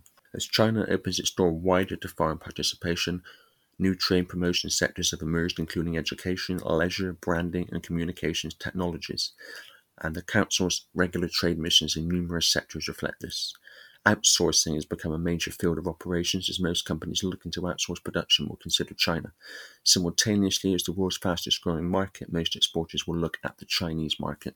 This is interesting. In 2013, Lord Sassoon, this is James Sassoon, became the Council's chairman. This was also the year that the Council celebrated the 60th anniversary of its founding. China-Britain business relations have become strong in recent years with the support of the Council. In 2014, Chinese Premier Li Keqiang visited the UK with Lord Sassoon, jointly hosting a state dinner in honour of Mr. Li, attended by 650 British and Chinese political and business dignitaries. In 2015, Lord Sassoon, as chairman of the Council, hosted the UK-China Business Summit during President Xi Jinping's visit to the UK. Lord Sassoon accompanied the Chancellor to China in December 2017 and was part of the Prime Minister's delegation to China at the end of January 2018. Now, Sassoon, Lord Sassoon, elite Zionist, so there's a connection to Israel. And it won't be the last either. Talking of elite Zionists, another elite Zionist, Zbigniew Brzezinski, in 1978, began talks which led to the normalization of relations between the United States and China. Brzezinski co-founded the Trilateral Commission in 1973 with David Rockefeller as part of the Round Table Network of Secret Societies, which was created by the Rothschilds, who are the innermost core of the cult. And the Trilateral Commission exists officially to coordinate policy between America, Western Europe and Japan, but coordinating cult agenda talk means dictating a policy from a central point. I've said before that the Chinese model is planned to come to the West, and we've seen it over the last several months. The unelected technocrats advising on and dictating policy, and the increases in technological surveillance in the police-military state, the fusing of both into one state. China is already a technocracy with its advancement in technology and surveillance in a society dominated by technical experts. The last three presidents of China all studied engineering. In response to the pandemic, China launched a digital currency, which I've talked about before as being part of the cult's agenda. There are ghost cities in China now, which is preparation for the smart city, smart grid agenda. 5G has been introduced in China, including in Wuhan, by the way, and China has for a while now been talking about 6G. 5G is the minimal power necessary to run the smart grid, and that's why Elon Musk, a technocrat, is sending up thousands of satellites. 20,000 was the last target figure I saw, which will beam 5G and Wi-Fi to the Earth. These will interact with ground-based antenna and set up an as above, so below system, so there will be no escape from 5G. And here's an interesting article on Singularity Hub. Silicon Valley's China Paradox, what it is and how it will shape the future of tech. Silicon Valley has long been the world leader in tech innovation. It's the cradle of startup culture, a hub for venture capital, and the home of dozens of global tech titans that are not only raking in billions of dollars, they're also influencing politics, culture, and lifestyles around the world, whether they intended to or not. They are intended to, that's the idea. Technocracy. The Valley's tech dominance has gone relatively unchallenged for decades, but China is now giving American tech a run for its money, and it happens to have some values that sharply conflict with those in the US. Matt Sheehan, a writer, former journalist, and current fellow at Marco Polo, the in-house think tank at Chicago's Paulson Institute, is an expert when it comes to the US-China relationship, and not just in terms of technological competition.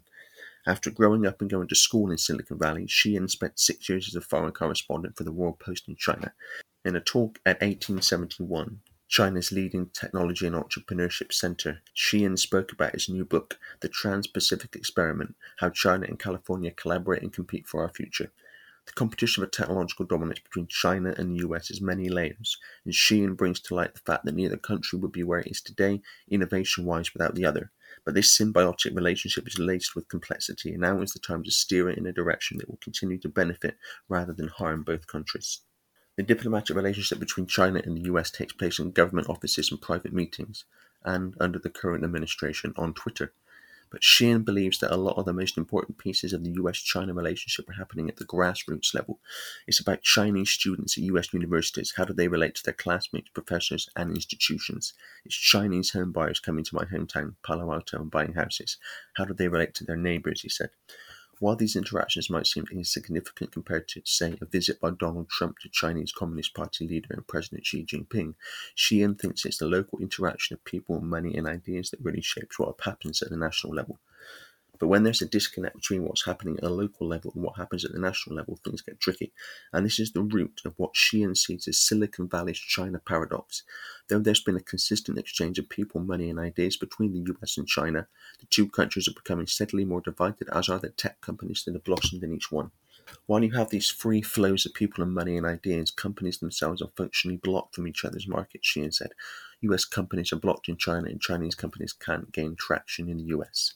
Take the story of entrepreneur Li Zhifei. Li was born and raised in central China, worked at a Beijing startup in the late 90s, then came to the US to do a PhD in computer engineering at Johns Hopkins University, funded by Bill Gates, by the way. He was compiling the global case and death figures in relation to COVID-19, alleged case figures, from a test not testing for the virus. Anyway, the article continues. He then moved to Silicon Valley to work as a researcher for Google Translate, staying there for 2 years before moving back to China to found his own now wildly successful startup, Mobvoi. A key factor in Mobvoi's success was China's decision to block Google, thereby making space for homegrown innovation in what would otherwise be Google territory. Somewhat surprisingly, Google invested in Mobvoi in 2015, perhaps partially in hopes that Mobvoi will eventually help Google re-enter the Chinese market. Mobvoi is one product among many of China's Great Firewall, which this refers to the CCP's efforts to keep global tech leaders out of China's digital space and to control domestic information and communication channels. A major side effect, intended or not, has been to nurture China's digital economy and encourage domestic brands to dominate the market. Instead of Google, China has Baidu. Instead of Twitter, Weibo. Instead of Facebook, WeChat. Instead of Amazon, Alibaba, and so on. Many of the Chinese entrepreneurs behind these companies and others studied at American universities and worked at Silicon Valley companies before going home to launch their own startups. But it's not just Chinese companies and citizens that are benefiting. According to Sheehan, China is the leading source of foreign AI talent in the US. American tech companies have looked to Chinese products like WeChat for inspiration for their own products. Apple and other American consumer electronics brands would not be able to sell their products nearly as cheaply without Chinese manufacturing operations. But the US-China relationship is becoming more strained. The sources of China's massive economic growth over the past 3 decades. Infrastructure, investment, urbanization, cheap labor, thanks to a big working-age population, are getting close to being tapped out. And to continue its forward trajectory, China needs new sources of growth. As its economy transitions from manufacturing to service, tech is at its center, creating jobs and fueling demand for goods and services. For American companies to get access to the huge Chinese market, they must comply with the CCP's demands, which can be in direct contrast with their own mission statements. Google, for example, purportedly aims to make any kind of information freely accessible to anyone, but if they want to do business in China, they have to censor search results. They already do that, and they admit that they do it, because that's one reason Silicon Valley was created. Same with Facebook, same with Twitter, censoring YouTube, owned by Google. So that's not a problem for them. That's what they were created to do, among other things. In fact, the CCP, the article continues, has succeeded in doing what American tech entrepreneurs once thought impossible: undermine the concept of the internet itself, which was meant to be an unconstrained flow of ideas and information across national boundaries, but in China is tightly monitored and controlled. As I've said, the idea is to bring the Chinese model to the West. That's why they both censor the internet, not to the extent of China yet. Social media could not go there in one big leap, because the change will be too obvious too quickly, and a lot less people would have signed up for it. But once you get a monopoly, or near monopoly, then the real reason for those social media platforms' existence, among other reasons, becomes clear. Both China and the US, companies as well as governments, want to exert their influence abroad, but that influence takes very different shapes from one country to the other. China's treatment of its Uyghur people, however you say that, U-I-G-H-U-R, Uyghurs, a Turkic-speaking minority ethnic group originating from and culturally affiliated with the general region of Central and East Asia. The Uyghurs are recognized as native to the Xinjiang Uyghur Autonomous Region in northwest China. Both China and US companies as well as governments want to exert their influence abroad, but that influence takes very different shapes from one country to the other. China's treatment of its Uyghur people, its use of facial recognition technology and the social credit scoring system to police citizens, the protests in Hong Kong and its efforts to export authoritarian ideology to developing nations all illustrate the stark disconnect in values between the two nations. Well, in terms of the totalitarian nature of China, not so much of a stark disconnect now, as a result of the last several months. Meanwhile, China is moving fast in key fields like genetic engineering and AI, thanks to its huge population and lax approach to data privacy. By Xi's somewhat bleak assessment, there are two ways to resolve the tension between China and the US. Open up full integration of the two places, or separate them completely, closing down the trans-Pacific flow of people and ideas. He believes we're moving towards the latter. Well, in terms of tension between China and the US, as I've said before, the idea is for a conflict between China and America, because the idea is to have a massive conflict between America, Britain, China, and other countries. Potentially a world war. That may not necessarily take the form of nuclear weapons, it could take another form, a world war, which would justify transforming human society on a massive scale. As a result, in the image of the cult's agenda. The article continues. The US is blocking investment from China in Silicon Valley and limiting how many Chinese students can study here, he said. There are ethical and business reasons for that, but we're just now learning about the potential costs of decoupling. What does it mean if we pull apart this relationship at all levels? The article continues. The implications will be far-reaching, whether that happens or not, Xi writes in the final chapter of his book. How the United States and China relate to each other in years to come will have profound consequences for people in every corner of the globe. The seeds that being planted, the article says, on both sides of the Pacific, it continues, have begun to sprout, but it will be years or decades before they bear fruit. Xi concluded his talk by urging us to seek understanding from multiple perspectives and at multiple levels. As we go forward, the way that we need to balance these and strike a good policy path in the US is to understand the relationship from the ground up and from the top down, to see it both from Silicon Valley's perspective and from DC's perspective, he said. This is an interesting article on Wired.com.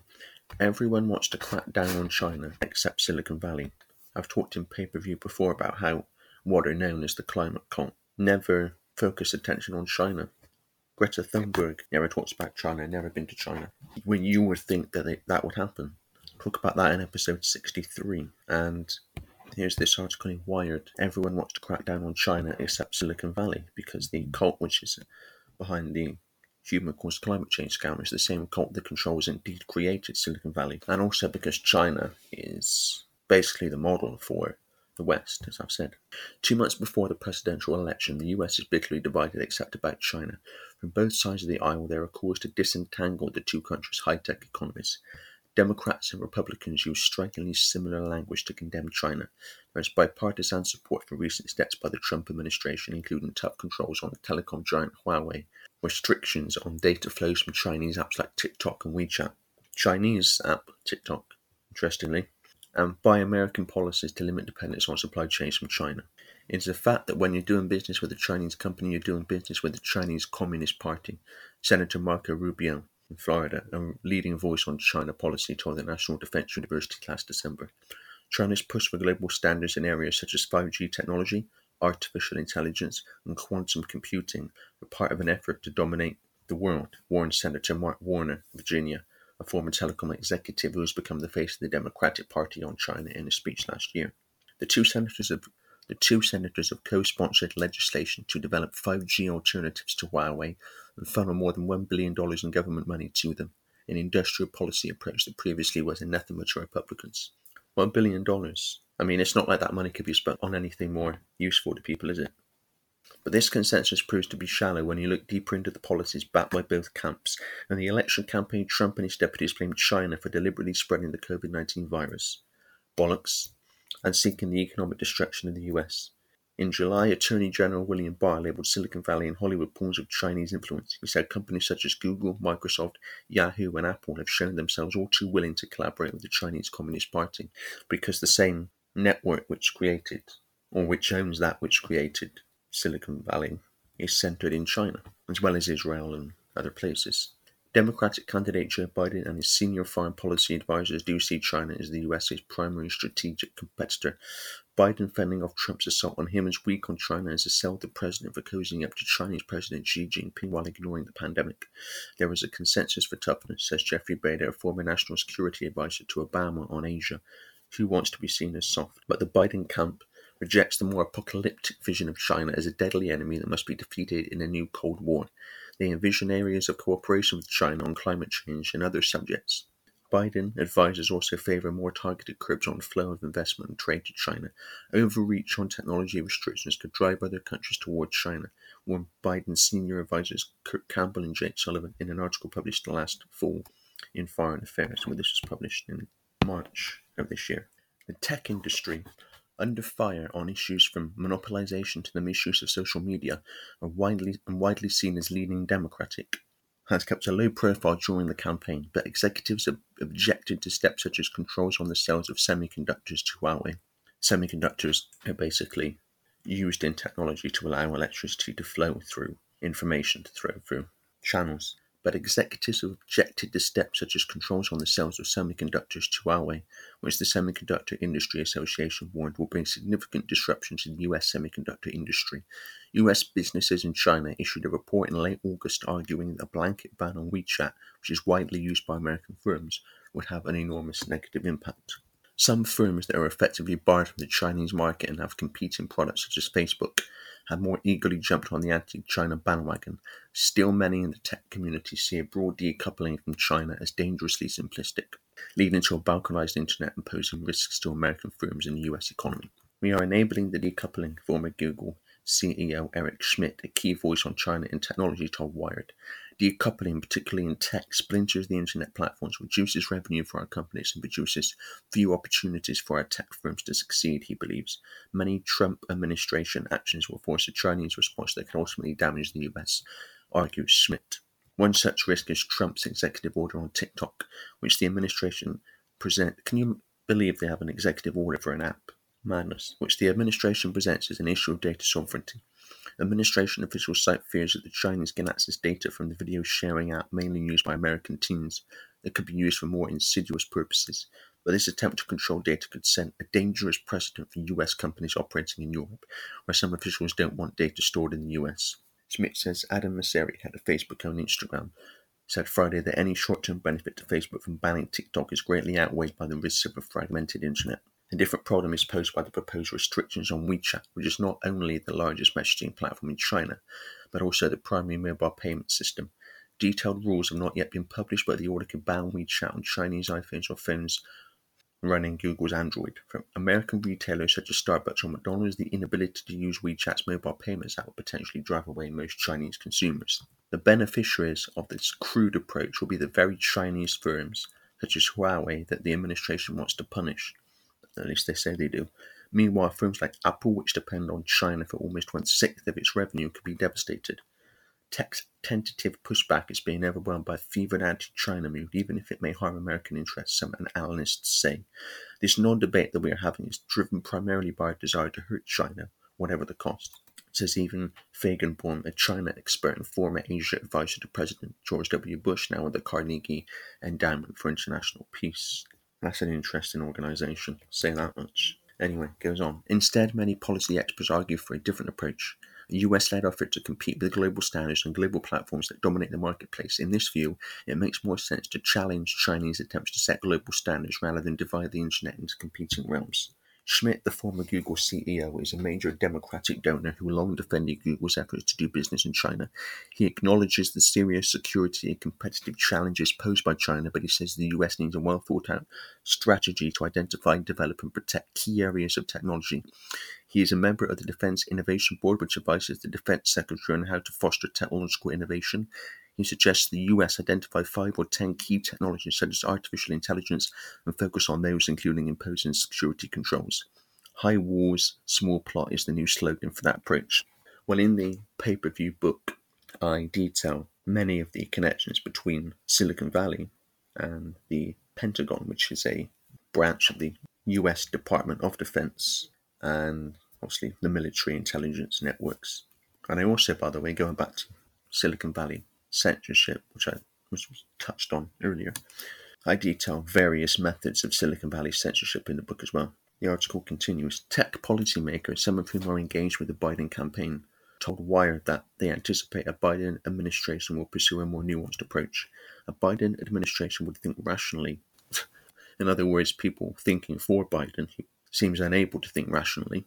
Through how do we remain the best innovation power on earth, predicts Andrew Manuel, a specialist on Asia and on technology and security interactions and the director of the Aspen Security Forum. Manuel is close to the Biden campaign, despite having served in previous Republican administrations and co-founding an influential consulting firm with 3 former Bush cabinet officials. The Bush government was dominated by elite Zionists. These advisors advocate working with allies in Europe and Japan to set global export controls that prevent China from evading US sanctions by buying technology elsewhere.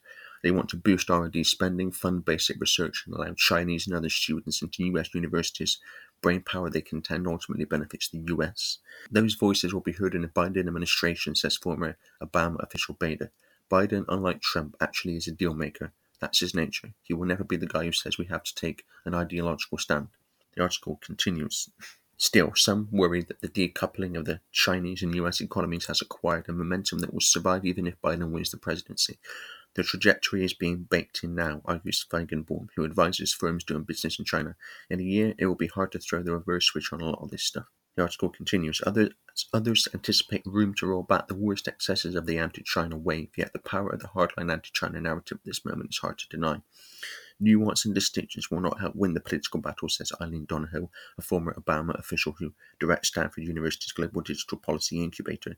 Donald Trump has succeeded in controlling the dominant political narrative with a simplistic political idea, China bad. Well, you can have all the anti-China rhetoric you like, but it doesn't change the fact that the West is becoming more and more like China, especially as a result of the last several months. And here's another connection to Israel. Israel is known as the startup nation for tech companies and individuals. I said earlier that Israel scours universities for tech talent. Tech names from Silicon Valley often interface with Israel's Silicon Valley, called Silicon Wadi, which I talk about in All Roads Lead to Israel Part 2. The US Silicon Valley model popping up in different countries is no surprise. Israel, China, America, and other countries, including Britain, are major centres for the cult and their manipulation. And this is why those countries are so globally significant and influential. And it's no surprise, therefore, to see similarities between each of those countries. Israel is a military state. Britain is becoming increasingly more of a police military state as a result of the last several months. But it's been going that way for a while anyway, just slower. America's long been way advanced over Britain in that respect. The Chinese model has been exported to various countries over the last several months. China today is the West, not just tomorrow, but in the very near future, in terms of surveillance and strict military control. As I describe in All Roads Lead to Israel Part 2, the smart grid is designed to be run out of Israel ultimately. And so once again, even though this was originally a story about China, it comes back round to Israel eventually because the cult owns Israel. The cult paid for the Knesset and the Supreme Court building, and the cult owns the global military intelligence network, because in the end, although each country's military intelligence network may appear to be separate, at their controlling level, they're all following the same agenda ultimately, and that's the cult's agenda. Israel is a military state. Thus, if you control the military in Israel, you control everything in Israel.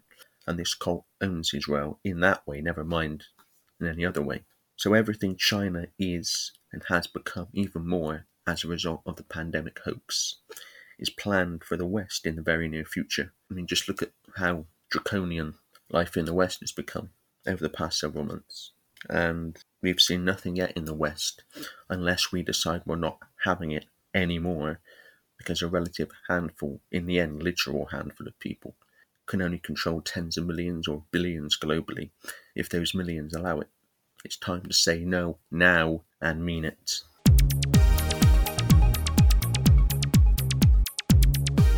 The final subject this week is culture and COVID-19. This is in the London Evening Standard. Royal Albert Hall to go bust by 150th anniversary without urgent funding. One of London's most iconic venues could be forced to shut its doors forever within months if it does not receive urgent funds, it is reported.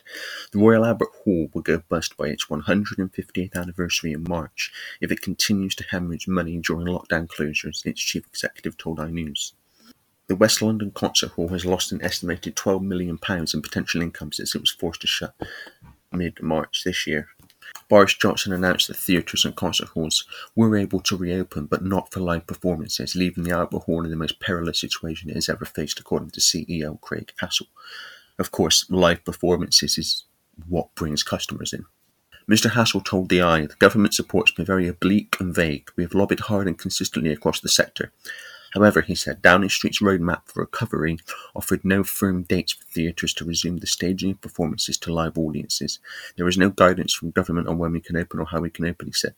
Well, no, because ultimately those driving the government's policy on COVID-19 will be aware, at least to some extent, of the agenda on this. So they know that the plan is to destroy culture. And I've talked in episode 45 about why that is. Those in government driving the policy, like Whitty and Vallance and Hancock, or Hancock at least is announcing the policy, they know the test is not testing for the virus. They know the cases are not cases, and they know what the effect on small businesses and population financially will be, and the effect on the economy. And that's why when all this madness is over, they must go before a Nuremberg-type trial for crimes against humanity, for the suffering they've caused and knowingly caused. The quote continues, "Without that, it's impossible for us to trade, and that means the whole sector." The article continues, "The venue has taken out a £5 million loan to stay afloat, but needs an additional £5 to £10 million to avoid going under by early next year, according to the new site. It could be declared insolvent earlier if the government's furlough scheme is not maintained for those venues which are unable to reopen. A reduction in mandatory social distancing, 2 metres to 1, leaves the Victorian venue still only able to fill a third of its seats. Only mandatory in practice if people do it. However, most theatre and concert spaces require a capacity of 80% to turn a profit. Until venues can open without social distancing, the live music industry is finished," Mr. Hassel stressed. The idea, it's all about destroying culture. In an interview, the Hall's CEO said he expected to begin hosting reduced audiences in October or November, but insisted this was only an interim measure to get people into the venue. He said around 80% of concerts hosted by the venue are from external promoters who are hiring the space, and that many of them will be unable to break even with the 1 metre rule in place. Describing the effect of the pandemic, Mr. Hassel said, "It is the most negatively impactful event in the history of the Royal Albert Hall, and for the cultural sector it is devastating and perilous. I cannot exaggerate this." The chief executive said he had been speaking with the heads of other major London venues, including the Royal Opera House, National Theatre, Barbican and the Old Vic, to swap solutions. He said he had also been in contact with the Lincoln Centre and Carnegie Hall in New York and the Sydney Opera House. Mr. Hassel also warned of the dangers facing regional theatre groups who may not be able to stage pantomimes this year. He said, "And the killer thing is pantomime. So for a lot of regional theatres, if they don't have their panto season at Christmas, that's their cash cow for the entire year. The time to plan your panto season is today. It's not next month. It's right now. You need to plan for it right now. So this is a desperate situation for the creative sector across the whole of the UK. Well, of course, Christmas is cancelled because, well, a few reasons. One of them is the psychological impact, the impact on mental health, because Christmas is a time of family and people coming together, and obviously a lot of people like Christmas and celebrate Christmas and enjoy Christmas, and the psychological effects alone of cancelling Christmas, because it's something that just doesn't happen.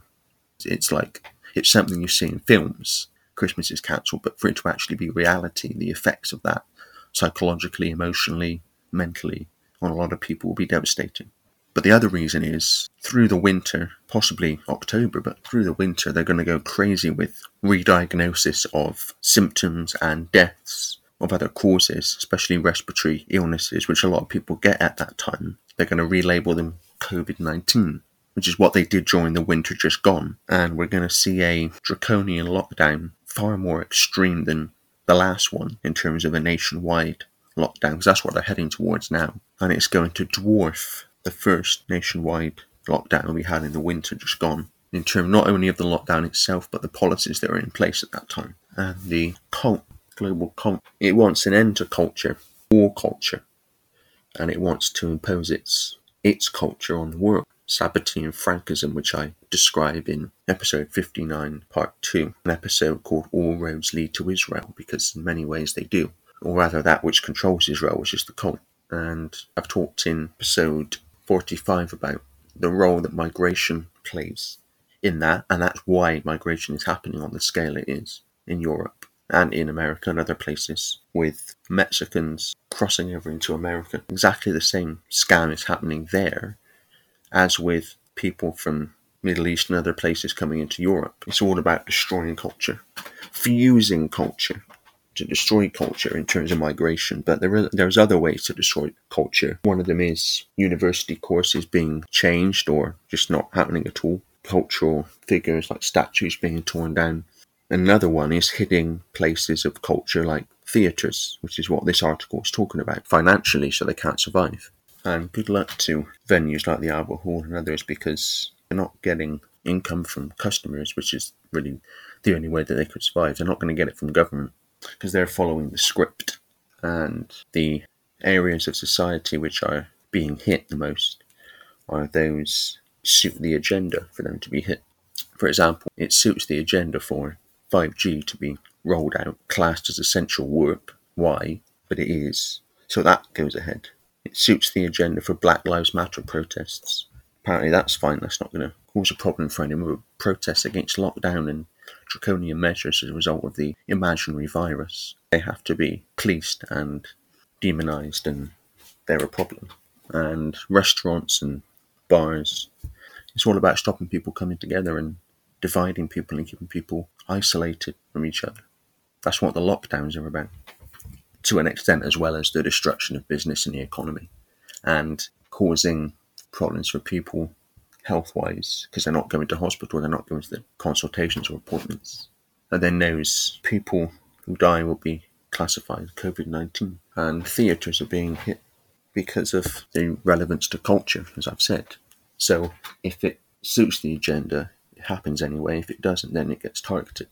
And this is why knowing the agenda, which I've laid out during the course of pay-per-view since February 2018, is so important, because when you know the agenda, you can see why apparently measures to protect people from the virus are really happening. And that's the agenda which I lay out in fine detail in pay-per-view in print. So that's it for this week. That's the news, that's the context and connections, that's pay-per-view. More to come next week. Until then, goodbye.